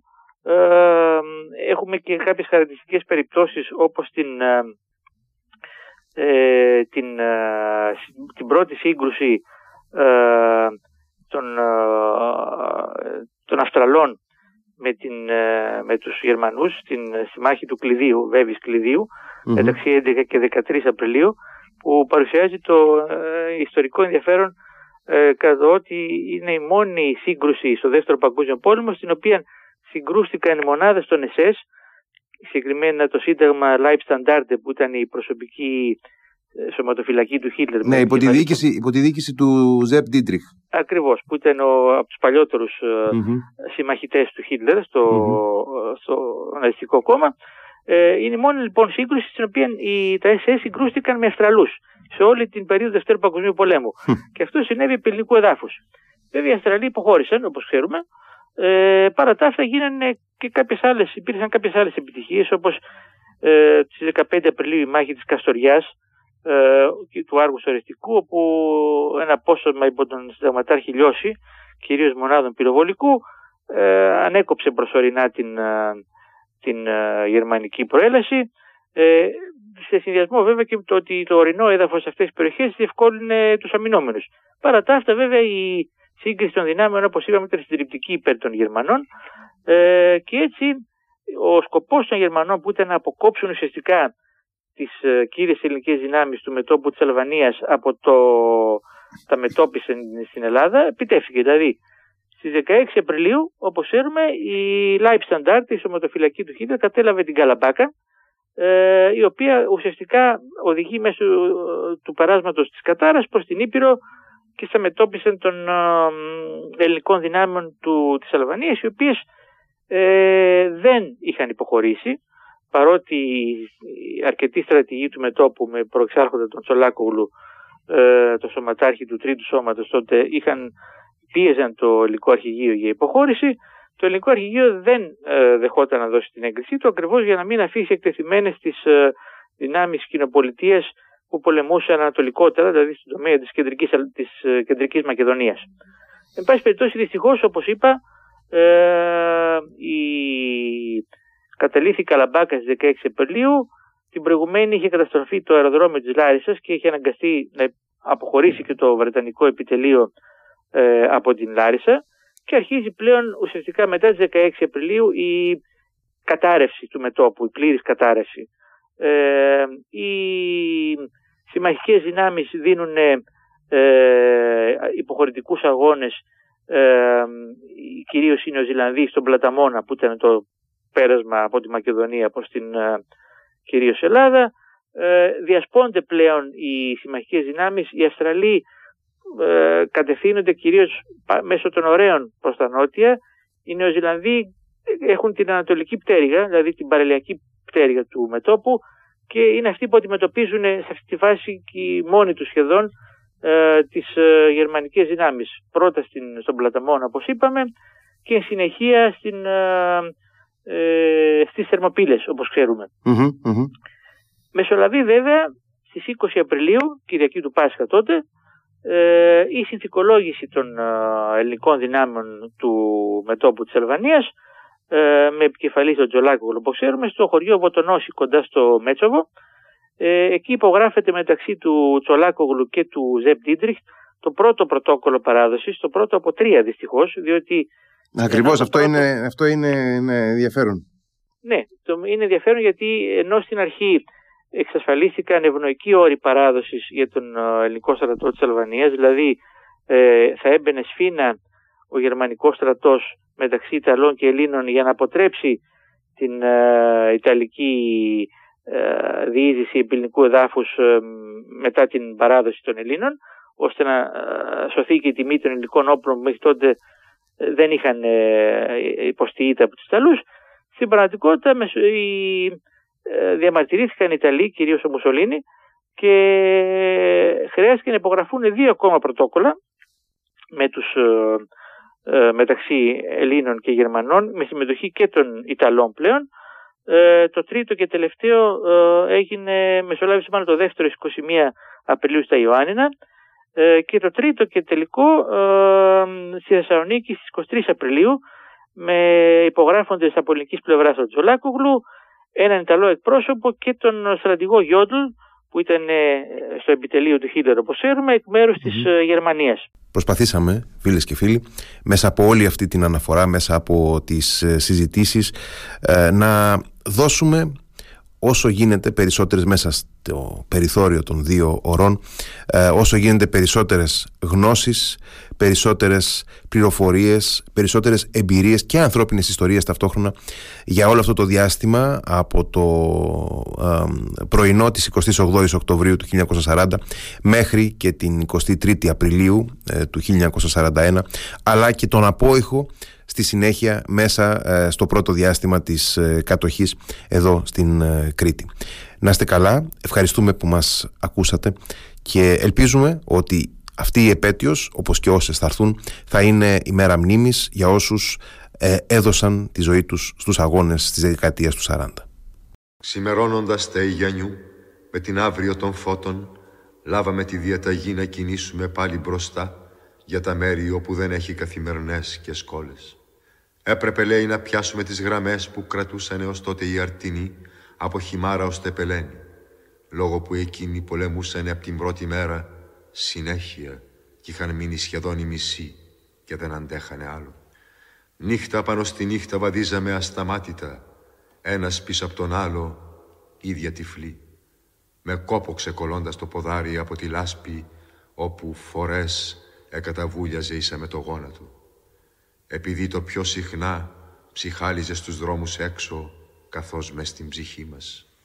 Και τις λίγες φορές όπου κάναμε στάση να ξεκουραστούμε, μήτε που αλλάζαμε κουβέντα, μονάχα σοβαροί και αμήλυτοι, φέγγοντας με ένα μικρό δαδί, μία-μία μοιραζόμασταν τη σταφίδα. Ή φορές πάλι, αν ήταν βολετό, λύναμε βιαστικά τα ρούχα και ξυνόμασταν με λύσα ώρες πολλές, όσο να τρέξουν τα αίματα. Τι μας είχε ανέβει η ψήρα ως το λαιμό κι ήταν αυτό πιο κι απ' την κούραση ανυπόφερτο.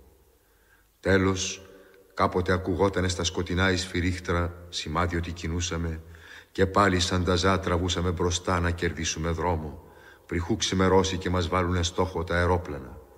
Επειδή ο Θεός δεν κάτεχε από στόχους ή τέτοια και όπως το είχε συνήθιο του στην ίδια πάντοτε ώρα ξημέρωνε το φως. Και ότι ήμασταν σημά πολύ στα μέρη όπου δεν έχει καθημερινές και σκόλες, μήτε αρρώστους και γερούς, μήτε φτωχούς και πλούσιους, το καταλαβαίναμε.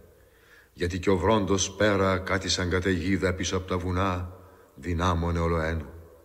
Ύστερα και γιατί όλο ένα πιο συχνά τύχαινε τώρα να παντούμε απ' τ' άλλο μέρος να έρχονται οι αργές οι συνοδείες με τους λαβωμένους, όπου απειθώνανε χάμου τα φορεία οι νοσοκόμοι, με τον κόκκινο σταυρό στο περιβραχιόνιο, φτύνοντας μέσα στις παλάμες και το μάτι τους άγριο για τσιγάρο.